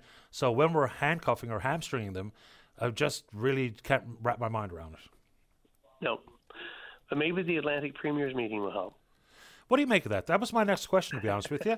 Because, I mean, I've talked about this forever and a day is national standards and the paper warfare and the time, the onerous uh, work that goes into even going on a locum, let alone spending my summer in Springdale or Fogo Island or wherever as a doctor yeah. that's set up shop in Halifax. So, what do you make of this approach? So, other than photo ops, uh, you know, I, I do think uh, in the short term, it will make no difference when it comes to places such as Springdale or other rural communities. Uh, you know, I, I do think that national licensure is where it's going. I mean, that's, that just makes more sense. Uh, but having said that, you know, when it comes to virtual care, so even if we had a, a physician in PEI, New Brunswick, or Nova Scotia that signed on to this uh, Atlantic um, uh, registration, they would still not be able to see a patient in Newfoundland. If they were in Nova Scotia, they would still not be able to see a patient in Newfoundland and bill MCP because that the MCP has a uh, a rule that you have to be physically in the province in order to bill for virtual care. So it will make no difference when it comes to virtual care. So that was the part that was a little uh, disappointing for me. Yeah, is that manageable to make that shift? Because if we're going to see more and more virtual care offerings in the country, then for differences like the physician's registry, if it's going to work the way that people are telling us healthcare is going to be delivered in the future, then it has to be, you know, billing options the same with uh, mo- mobility options. Absolutely. Yep. Yep. Yeah, I mean, so for example, a patient can see someone now through, um, through you know some of the other online clinics, uh, such as Maple, right? But uh, a physician cannot, unless they're physically in the province, uh, the, the, patient will have to pay out of pocket. So, and that's what we're trying to avoid. And, and that's, you know, the philosophy that I have with our virtual clinic is, you know, we want to provide timely, comprehensive uh, care to uh, patients. We have a collaborative clinic now. We've just hired a pedi- or just uh, recruited a pediatrician as well. We have counseling, so it's a it's fully comprehensive care, which is the model, which is the goal of I think of all government uh, strategies, is to to have these collaborative type uh, models. Uh, but yet the barriers need to come down if we. If I want to be able to service the people of Newfoundland and Labrador to the best of my ability, but those barriers, uh, you know, really are just um, a challenge and so frustrating. They're counterintuitive. Yeah, absolutely. Uh, trying to make positive change all the while putting up roadblocks is really strange. Uh, I appreciate the time, Dr. Young. Last comment goes to you. Uh, no, I think uh, thanks for your time. And uh, patients need to speak up. I mean, just uh, Whitbourne yesterday. I mean, uh, it just it's I see those patients, uh, those people. They're so frustrated, and you know, having to travel long distances to, to get care or longer distances. But, you know, like I, I use the example of the sea just because we see a lot of patients from the Baie Verte Peninsula and Springdale. But, you know, the other topic that we can talk about at some other point is, you know, the financial uh, the financial uh, burden that uh, having an, an ER closed on patients that are having to travel to other sites, that should be addressed as well. I mean, medical transportation should be really addressing some of that. There, there should be some compensation for those patients having to uh, uh, to travel longer distances. But we can leave that for another day. We can. I'll just put this out there, food for thought for the listener. And then, you know, I've been trying to talk about the ambulance services, land and uh, ground, pardon me, air and ground. And so the story coming out of Bonavista, for instance, they fought for a dialysis unit, got it. Now it's been closing all the time. They're forced to go to Clarenville. And wh- how are they getting there? In an ambulance. and we're still having red alerts province wide, day after day, and lack of service in some communities. I'll just pepper that uh, in the listeners' minds for during the news break. Appreciate the time, Dr. Young. Stay in touch. Take care. Bye. Bye bye. It's Dr. Todd Young. Medicuro and Main Street Medical out in Springdale. Let's take a break. Appreciate the patience of Rob and Heather. They're both up after this newscast. Don't go away. Saturday morning, join us for the Irish Newfoundland Show. Send your request to IrishNL at VOCM.com or submit them online at VOCM.com. This is Open Line on VOCM. Welcome back to the show. Let's go. Line number two. Heather, you're on the air. Um, me? Yep. Number two? Yes, ma'am. Oh, hi. Thank you, Paddy. Sorry, I missed that. Um, uh, yes, I calling about this situation. You know, we're we're being told by so many agencies, government agencies, banks, Canada Post, everybody, to be careful of your your um, your personal information. Okay, so anyway, I wanted to buy something online, and I thought I don't want to compromise my credit card, and I bought from Canada Post a prepaid Visa card. Anyway, um, when I did try to to do this on to purchase something online, um, the card was rejected. And then you read on the back that you have to register the card online. Okay. So I registered the card online, and they want everything. They asked for everything: your maiden name, your I'm sorry, your mother's maiden name, your date of birth, etc., etc. But none of it was asterisked as necessary, except your name. All right. So I put my name in and and the address, of course. And by default, for some reason, the mailing address is Canada Post. That's what's in on the form. So I called them about that, and they said, "Well, um, yeah, take that out and put your own mailing address in." And I said, and so then they're asking for the billing address. So I, I, I don't have a bill. I paid for my card. He said, well, you got to put in your same the same address. Your mailing address and the billing address the same. So I said, okay. So hit submit for to register the card. No, they want mandatory. They want your birth date, your date of birth, mandatory. So I made up something because that's what a lot of us do when we don't see the point of anybody needing or asking for a date of birth. Okay. Register? No. Now they want my ID number. So I called about it. What's an ID number? Do you have a driver's license? Yes. Well, put your driver's license number in. Now, uh, this is it's it's really bad when you when you put in on this registration form for this paid in cash for prepaid card from Canada Post Visa, um, you put it you you you they have they have your money. And when you put in on this form, which is neither Canada Post nor Visa, um, the uh, the drop down for your address, you know, the drop down menu for all the provinces, our province is spelt two words, new, and the second word is Foundland. Yeah. F, yeah. So and your so your antenna are going off, right? This place that's asking me for all of this information is not a legitimate place, and I've called everywhere. I can't get my money back. I can't purchase online. Canada Post has nothing to do with it. They've told me from three different directions. Visa has nothing to do with it. They've told me from two different directions. The the the bank that is actually um, doing this, that has entered into an agreement with Canada Post and Visa, is something called People's Trust. And when you do call them and ask them, are um, the credit card, sorry, they, if you've got a problem with the card, you call the service number. And when you call, it says Canada Post uh, Client Services. So anyway, I asked them, are they Canada Post? And they said, this is Canada Post Client Services. I said, but do you actually work for Canada Post? No. No, we are an offshore branch of Canada Post.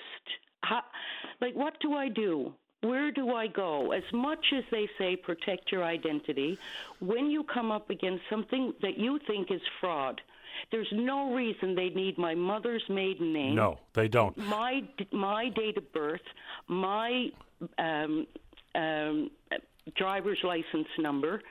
They don't need any of this, but they have my money, and I can't do anything about it. Yeah. Well, I mean, those types of questions, you know full well that it is completely illegitimate. When they ask you for some of the very common questions for uh, some of the security that you have on your systems, like what was your pet's your first pet's name? What was your mother's maiden name? You know, what was your first uh, your favorite memory of Christmas? These are questions that the people ask us to ensure we are who we say we are when we go to access our accounts. So that's always a red flag that nobody ever needs to know your mother's maiden name for any of these types of things, ever, ever, ever. They don't need your driver's license. None of that lines up with a prepaid credit card or most everything that we go to buy online. There's fundamentals that make sense. And if something doesn't make sense, you know full well you're on the wrong side. And barking up the wrong tree. I'm On the wrong side. So where do I go, Paddy? They have three hundred dollars of my money right. that I paid in order to ensure that I'm not getting scammed when I go to use a credit card. Now, what do I do? Canada Post wipes his hands clean. It's nothing to do with us. They say, here's your receipt, non refundable. Visa says it's nothing to do with us. This has to do with the bank that that we have a contract with under license called People's Trust, the so-called offshore Canada Post client services. The other thing was the other thing they told me was that this is a requirement by Revenue Canada that I put this information in. I mean, this is not People's Trust. I don't care.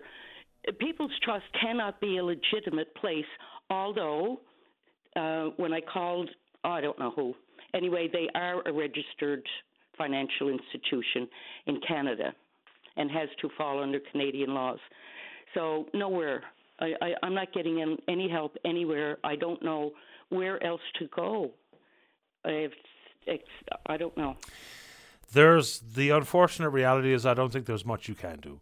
I mean, recovering those types of losses seems like that is it's a pipe dream for many the probably the best thing to do is for all these types of scams is to uh, let people in law enforcement know about it, in particular the RCMP. So file a complaint there because then they'll have a file open and then they'll be able to potentially, and we hear these warnings coming from different uh, uh, agencies all the time is beware of this, beware of that.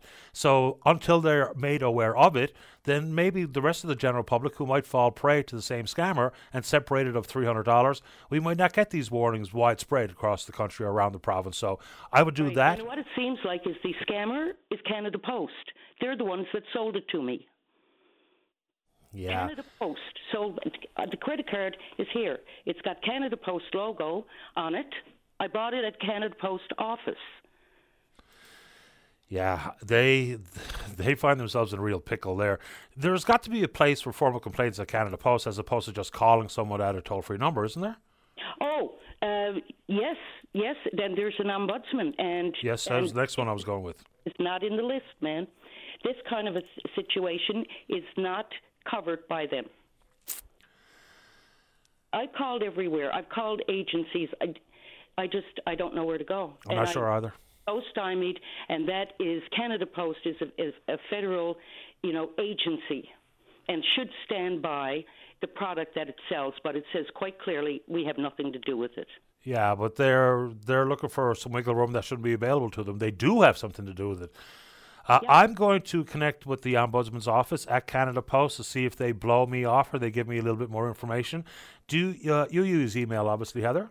I do, and in, when you do call, you can tell this is a what's called a single load prepaid card, meaning I can't go put more money on this. Once I use up that three hundred dollars, that's it. Yeah. So they don't need my information at all. I'm not looking for credit.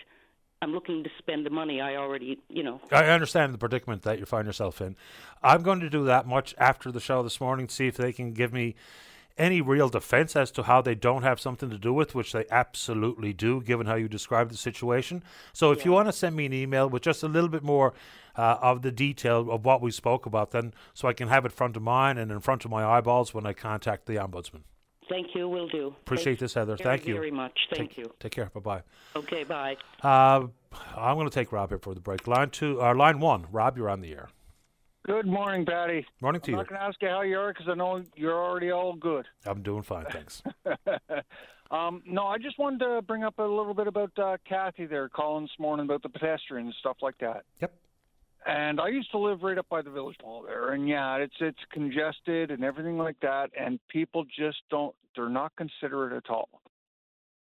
But now I moved out to the, the shore here out in CBS, and when I see an oncoming and and people are respectful out here. They're they're walking into oncoming traffic, and I will sit there and I will stop because I see an oncoming car, and I will wait for another car to pass before I give them a full berth. But I see it all the time where people just, you know, almost brush their their mirrors off people, and it's disgusting. It's unnecessary. I mean, the motoring public has to be very aware of their surroundings, and I would suggest most importantly regarding pedestrians and pedestrian safety. And again, you're going nowhere in a hurry on Topsail Road. So there's no reason to be brushing your side view mirror off a pedestrian or coming close to doing exactly that. So yeah, I, I mean I see it all the time. And then the one I saw just this morning was the fellow who was in front of me on MacDonald Drive. We were both turning right to go up uh, Torbay Road. I saw the pedestrian quite clearly. Uh, so did that person, I would assume, and they absolutely drenched them with from the puddle that they drove through. So yeah, these types of things, yes. people know better, but they just do it. I don't know why. You know, and like I said, out in the shore here, we don't have sidewalks and stuff like that. People are walking along the side of the road, and this time of year, you know, like the the, the snow drifts are there and stuff like that. They they don't have a whole lot of room. And um, I, like I said, I I sit there and I will stop wait for an oncoming car to go by so I can give them a whole berth of a road just to let them know that they're, you know, I'm not being aggressive and, and driving by them. I'm going to clip them with my uh, mirror. Yeah, well, everyone's just got to do the best we can during, especially the winter months where there's the roads are going to be n- more narrow than we're used to. So you're in those uh, four lane roads. There's not a full complement to four lanes. So everyone just has to play the role to get where we're going unscathed. Yes. Well, that's the whole thing. Like the, these people are out for a nice walk. They want to enjoy themselves and do their thing.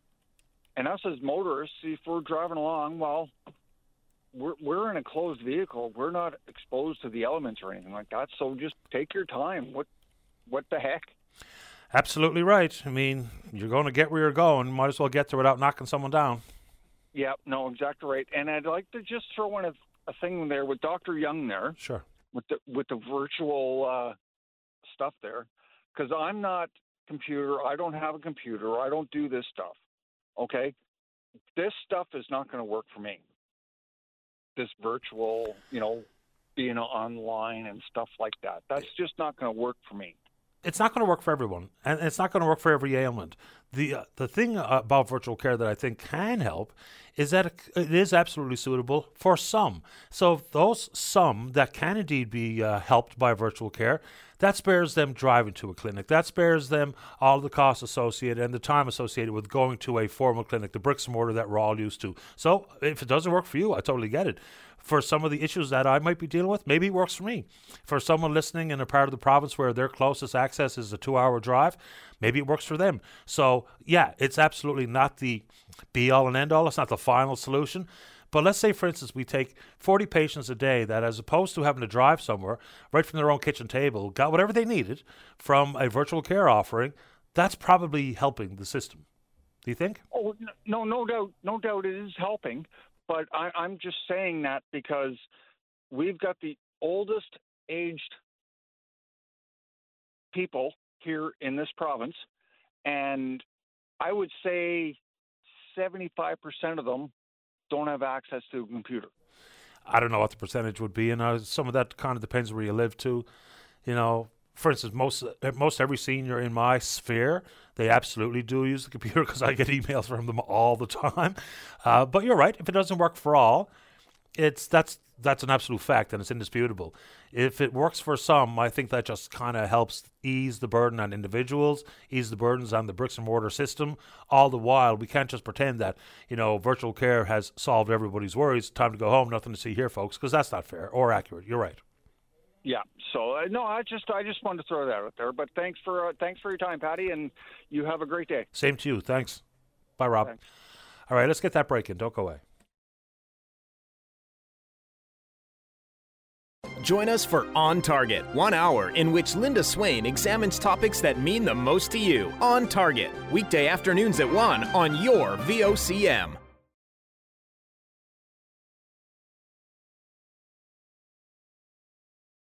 This is Open Line on VOCM. Welcome back to the program. Uh, just very quickly, for I'm sorry, what was the lady's name who called about the prepaid cards, Fox? You want to say that to me one more time? She just called. Anyway, so this is the concern with the prepaid credit card, and I am going to follow up when she sends me an email.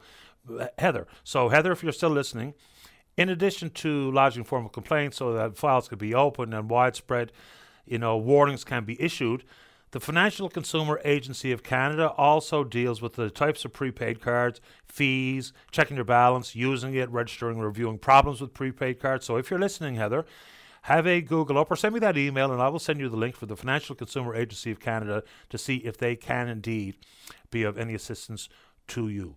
Let us go. Line number three. Tom, you're on the air. Good morning, Paddy. Morning to you. Uh, a couple of things, just a couple of quick comments. We had a lady on yesterday whose son was in in prison, and she had uh, she had actually, I guess, not having him. Li- she asked him not to live with him because of his different challenges. And when I think of the homeless situations, a lot of times I know a lot of people are are those people, people who have addictions or have significant challenges, and their parents have no choice but to kick them out to protect the other family members. Absolutely. Like I think, if I remember correctly, she described she had a grandchild in the home, and just for the safety of her, her husband, and the grandchild, just didn't think that it was uh, wise to have this particular fellow living with them any further. You know, it's part of the tough love. I don't think many parents are itching to kick people out of the house, but it comes to a point. And so it's those stories are brutal to hear, like many other stories we hear that are quite different, uh, difficult. But uh, that that conversation is even bigger than that one incident, and you know the concept of tough love. But yeah, anyway, I felt for her.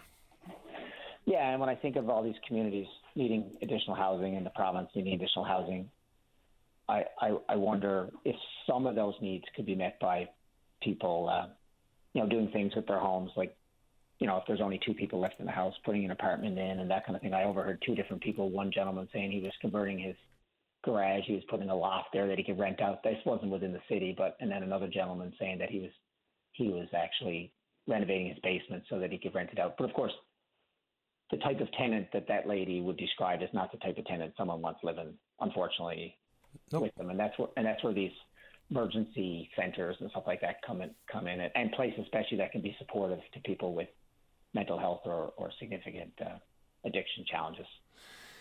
Yeah, uh, and just a quick comment on housing. The stories that I read about how many people are, are living in a home with multi generations represented in the home. So, Nan, their children, their grandchildren, all living under the one roof for longer than ever before. So, you know, getting up in age is becoming more and more common. It was the exact opposite a couple of decades ago, but we're seeming to be reverting. Some of that is about access and availability, and a lot of it's about cost. Yeah, and I mean, kind of ironically, in 1955, the average Newfoundland house was about 800 to 850 square feet. Now it's like 2,500 square feet. There was more people living in it back then. And if you go back enough generations, what you're talking about actually was much more common, where you had multi generations living. Oh, sure. But the pendulum has swung, though. It used to be really common, then it wasn't common at all. Empty nesters yeah. happened much earlier in life, and now we're going back the other way.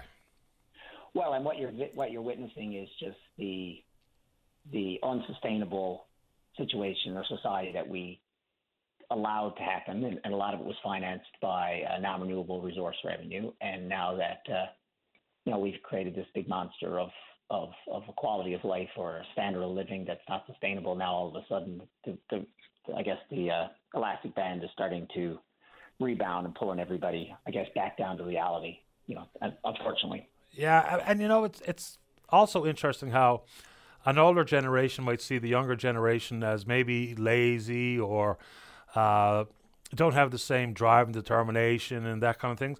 But what was once really quite affordable for the vast majority is no longer that way. It, it's simply not. Whether we talk about you know, a university education, whether we talk about the ability to buy our first home, you know, you could have a couple of people working in middle class jobs and no problem to afford their first home. That the situation today, not so much. The cost to go to university uh, four decades ago and what you got for it versus today is nowhere even in the same ballpark, maybe not even in the same universe. So, what was once attainable is no longer such. So there's a lots of complexities involved in that. Oh, I just looked at the clock uh, there, Tom. Can I put you on hold for the news so we don't miss it by uh, too wide a margin and come back? Absolutely. Okay, let's do that. So we'll take a break, come back to Tom. Not sure what his topic du jour is, but we'll find out. Then we're going to talk uh, with an informant, uh, pardon me, an enforcement officer with NL Fish and Wildlife. I believe that's who this gentleman is. Anyway, we'll find out after this. Don't go away. Weekday mornings from 5:30 to 9. Jumpstart your day with Gerri Lynn Mackey and Ben Murphy. Newsmakers, traffic, weather, and more during your VOCM morning show.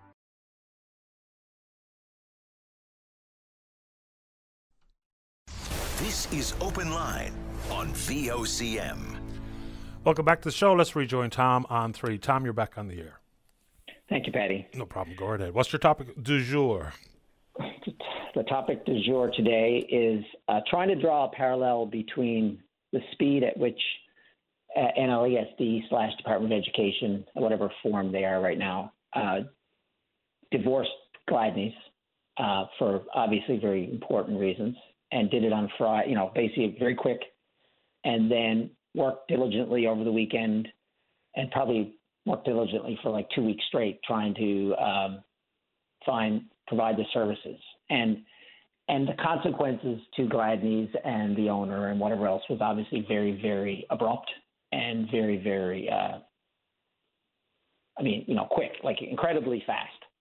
And I just want to reflect. Um, Mayor Whalen was on from Whit- Whitbourne yesterday, and she was frustrated, understandably frustrated, and talking about the fact that you know Confederation Building is full of employees, and there's lots of buildings full of employees, and and it and it we're taxed to death, obviously, and we're borrowing money to finance all those employees and the amount we spend and the lack of accountability. So, so you know, Gladney's obviously fooled up really badly. Who knows the details? Maybe we'll find out eventually. And their world ended. But if you look at the fact that, you know, we have Muskrat Falls, we have our terrible financial situation, we have the broken healthcare system. I mean, there are managers and people with power right from the you know the highest levels down to middle management who all have contributed to that. And and it seems like no matter what they do, the bridge in Marystown is another really good example, or or MUN situation. You know, basically having all this management paying them ridiculous salaries while their buildings fall down around them. It's it just seems like we can act really quickly when it involves maybe an entity that's outside, which which we should because we have to protect our children. But meanwhile, all those people who I've worked, you know, in a lot of cases, we educate them, we support them, and then they retire at a fairly young age. And where's their accountability? I just, you know, I just, I just, I don't know how us, we want to blame the 40 politicians that we elect, um, when in reality, obviously they do set the tone a little bit. But I can only imagine the frustration when you try to do anything quickly when you have a bureaucracy that moves at a snail's pace. And you don't get to speak to the people who really hold the reins. No, you don't. And and you think like we're complaining about the doctors and the nurses, but we paid a lot of people a lot of money to maintain those relationships, to recruit, to manage, to plan. I mean, senior senior bureaucrats down to again down to middle managers, down to people whose job was to recruit. Like, you know, were all those people working as diligently as we were paying them to? I mean, like we pay out a lot of money every year to people to manage things like bridges and healthcare and education And I just I just think everybody needs to realize that the problem in Newfoundland and Labrador is is very very widespread, and and when we hear whether it's Darin King saying you know build you know build the GBSs or the FPSOs or the top sides here, we have that like we have to ask ourselves as we look in the mirror. Um, why is why do the Norwegians want to do work here except for what they have to do? I mean, the Norwegians are a very efficient uh, group of you know country as a rule. They're very forward thinking obviously with their embracement of electric cars or their future fund or, or how they manage everything, utilizing every part of a codfish, for example. And, you know, when you look at how we manage our, if you put hydro or Oilco up against Equinor, which is the state-owned oil company or energy company in Norway, I mean, you can see why. I mean, instead of having these difficult conversations like how could, how can we be a jurisdiction that that they want to build things in. Instead, we have to give away because people, Darin King's the world, need to be reminded that every bit of money we bribe them with, which ultimately is what it is with royalties, it's money that doesn't come to the taxpayers, and it go yes, it goes to the economy, but it it goes out. If you look at the parking lot at any mega project, it's so full of large pickup trucks and who drive home to probably in a lot of cases big homes and nice summer homes and quads and side by sides, and all that is overconsumption. And yeah, but that's that's that's neither here nor there with a benefits agreement. You know, the reason why we should demand maximizing the potential from that project is because the oil is ours. It's as simple as that. The Norwegians might be uh, efficient and have all the infrastructure required in Stavanger to do all of this work or to choose to bring it to a, a yard in Asia. But the fact remains is that it's a billion barrels of oil, which they don't own, but we do. So maximizing benefit for the people of the province just makes all the sense in the world. If it's an increased royalty to the government, as per some of the Equinor comments yesterday, and doubling the amount of subsidy infrastructure, money going to the government no way compares to money in people's pockets. If we're talking about impact for families and impact on the local economy, there's no measure. Spending on public policy and public programs is all fine and dandy education, highways, healthcare, up and down the line. But if you want to improve people's lot in life, it's a good paying job. And so to not ensure that every one of those are achieved here is another, a yet another missed opportunity, isn't it? Well, these are short-term jobs. So, but you know, short-term jobs are way better than a workforce that loses momentum, maybe loses tradespeople here, and consequently, the next project down the line, we missed out on this one, and so that again, that starts to snowball. That becomes a problem that is not based on one project. That becomes a problem that could last in perpetuity when the Americans built Argentia, they paid Newfoundlanders less. And that was because it's disruptive. Like, you know, as a laborer with no education, you can go work out West White Rose. They're hiring, by the way. Anybody who wants a job who is underemployed right now, you can make $450 a day out in Argentia working on West White Rose. $450 a day. So if you're in the private sector, where how can you compete? The reason that the new that the Newfoundland government lobbied the Americans to pay the Newfoundlanders less is because they didn't want to disrupt the labor market. That's what happens when you, you know, you create an entitled workforce. And anybody who works out there will tell you you're not working your butt off out there. You're paid a ridiculous amount of money, which is not reasonable or, or a reasonable expectation to have. I mean, mega project after mega project, but every one of those mega projects are paid for by the taxpayers of Newfoundland and Labrador.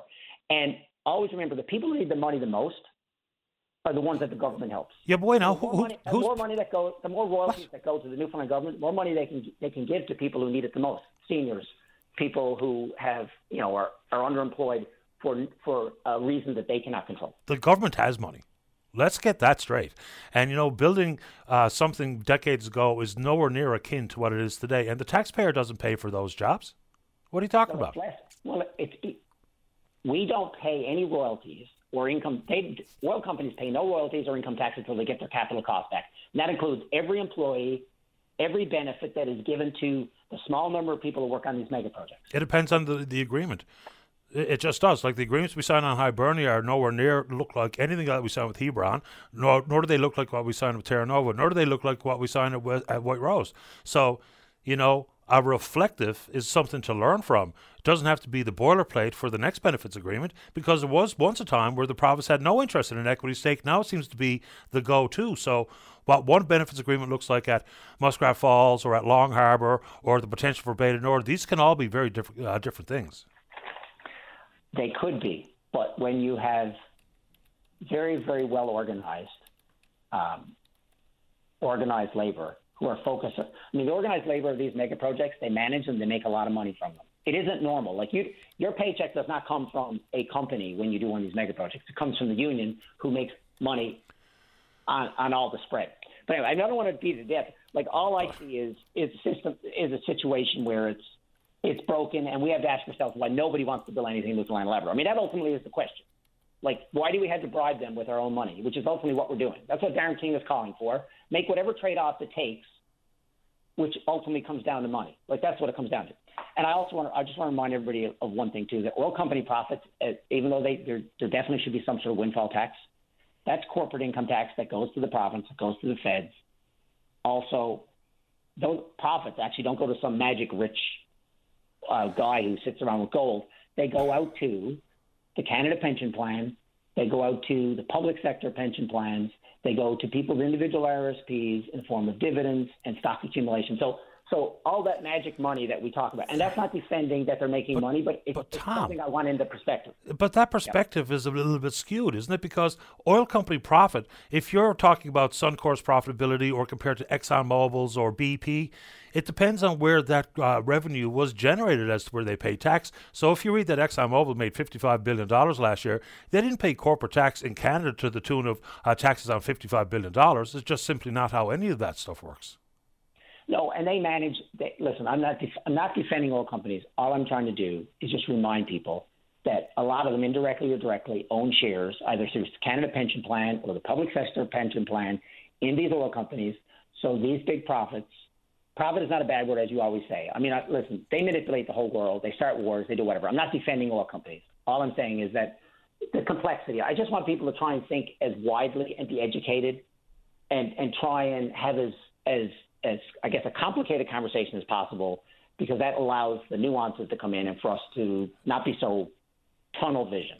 Sure, but even cost recovery, you know, when we have an equity stake, Jim Keating tells us that what we all thought was nothing comes back in the form of royalty and or uh, contracts being covered until they recover capital costs in full. Jim Keating says that's not true. So, I mean, I, I suppose he certainly knows more than I do about the oil industry. Yeah. I've got to take my final break at the morning, Tom. Appreciate the time. So, just one more thing I want to add on to Quickly. that, that that they get a return on investment too, ten percent, eight point five percent, or the cost of capital on all the money they spend too. Anyway, everyone take care, stay safe. And half of the commitment for spending has to be done in this province, as per most benefits agreements in the past.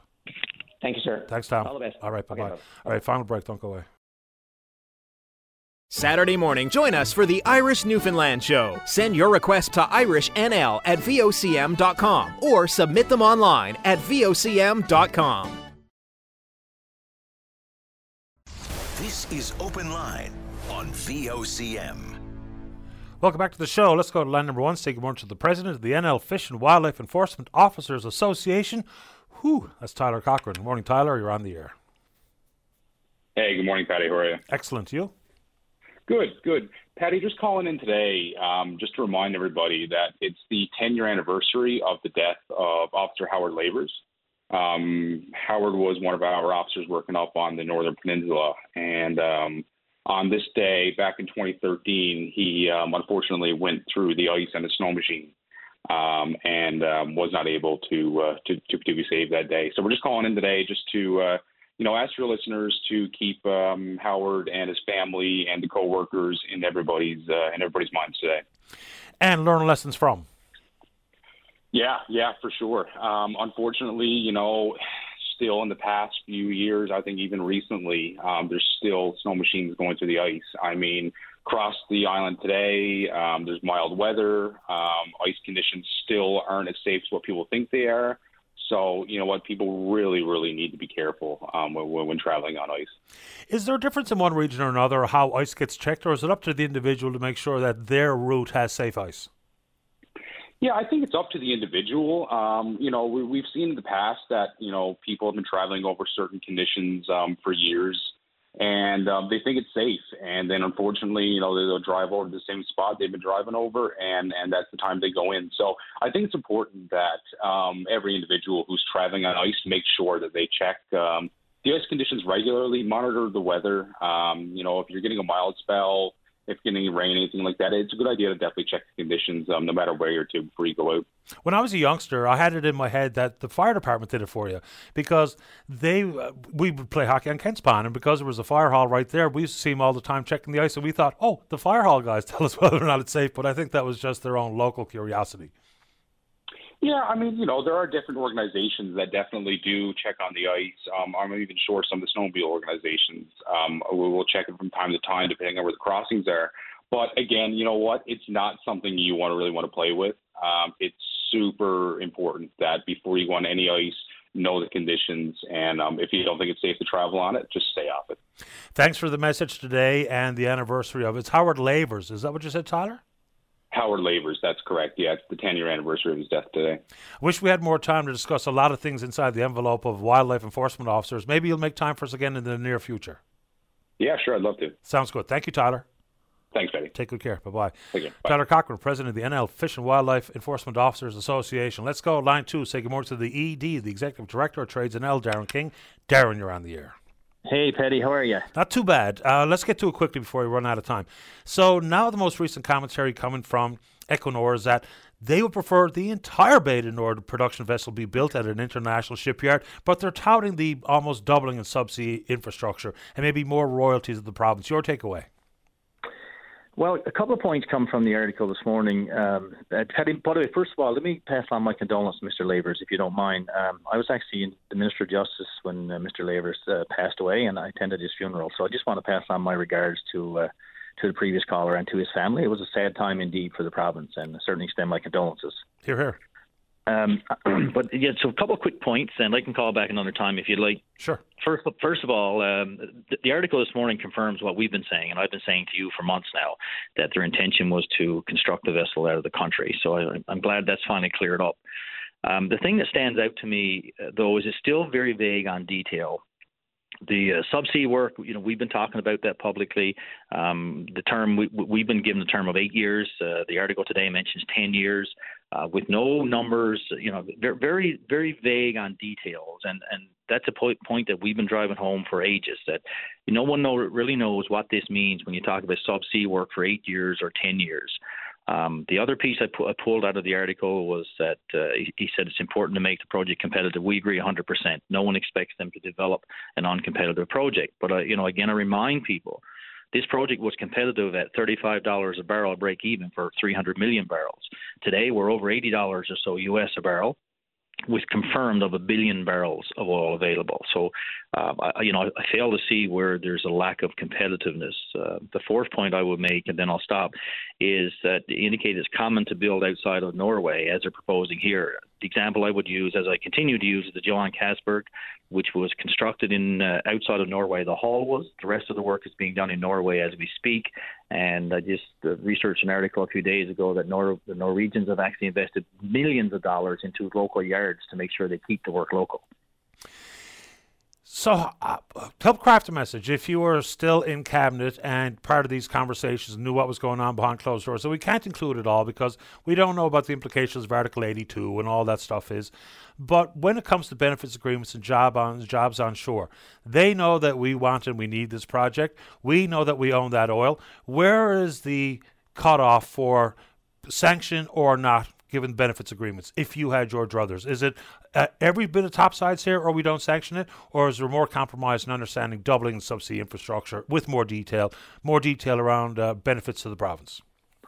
I think there, there there's a combination of both. Um, you know, obviously our position is we'd like to see all the top sides work here because we've done it before and we've shown that we can do it. Uh, for if I were sitting in government, I think that we'd have to find a way to find a compromise forward that makes this a true partnership and not just a win-win for the for the uh, oil company.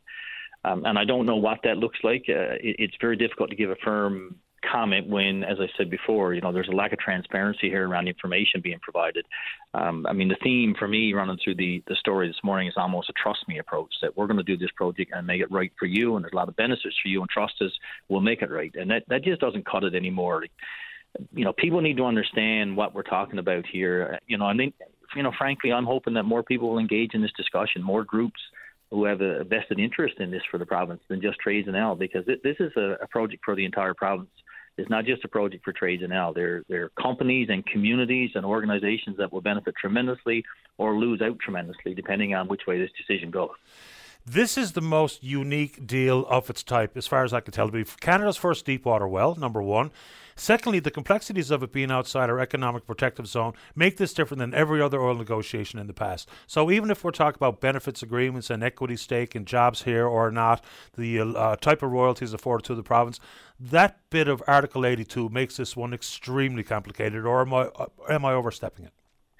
No, I think you're absolutely right on that, and and you know that's a piece I, I'm not in much of a position to comment on because I don't know the details. But I think you're absolutely right. The the fact of where this is located puts a, a, another variable in this equation that we've not been used to in past developments. So uh, I'm certain that you know there's likely three-way discussions here. It's not just government and Equinor for local benefits. No doubt the federal government has to be a part of this at some point. Uh, you know, so how all that'll shake out is a, is a as my dad used to say, sixty-four thousand dollar question that nobody can answer right now. Um, but you know, you know, our position hasn't changed, and, and really the article today hasn't brought any real new information that's changed any, anything about what we've been saying. And you know, we've got slides that we've shared with people, and, and anyone who's seen those can say today, yeah, Trades NL said this three months ago. Everything that he said in the article today uh, is, is just confirming what we've been saying. Um, but look, I, I realize you're running out of time. Maybe we can find an opportunity in another day or so for me to call back and elaborate on a couple of points, in, including, by the way, I heard one of your previous callers uh, indicating that perhaps we should be lowering our standard of living and talk about an total workforce. I'd love to respond to that at some point in time as well. I figured you would, and you're welcome to come back this week. Thanks, Paddy. Appreciate it. Thanks, Darin. Bye bye. I wish we had more time because there's a lot to that. Uh, that's Darin King, the Executive Director of Trades NL. Good show today. Big thanks to everyone who supports the program, and we will indeed pick up this conversation again tomorrow morning, right here on VOCM and Big Land FM's Open Line. On behalf of the producer, Fonz King, I'm your host, Paddy Daly. Have yourself a safe, fun, happy day. We'll talk in the morning. Bye bye.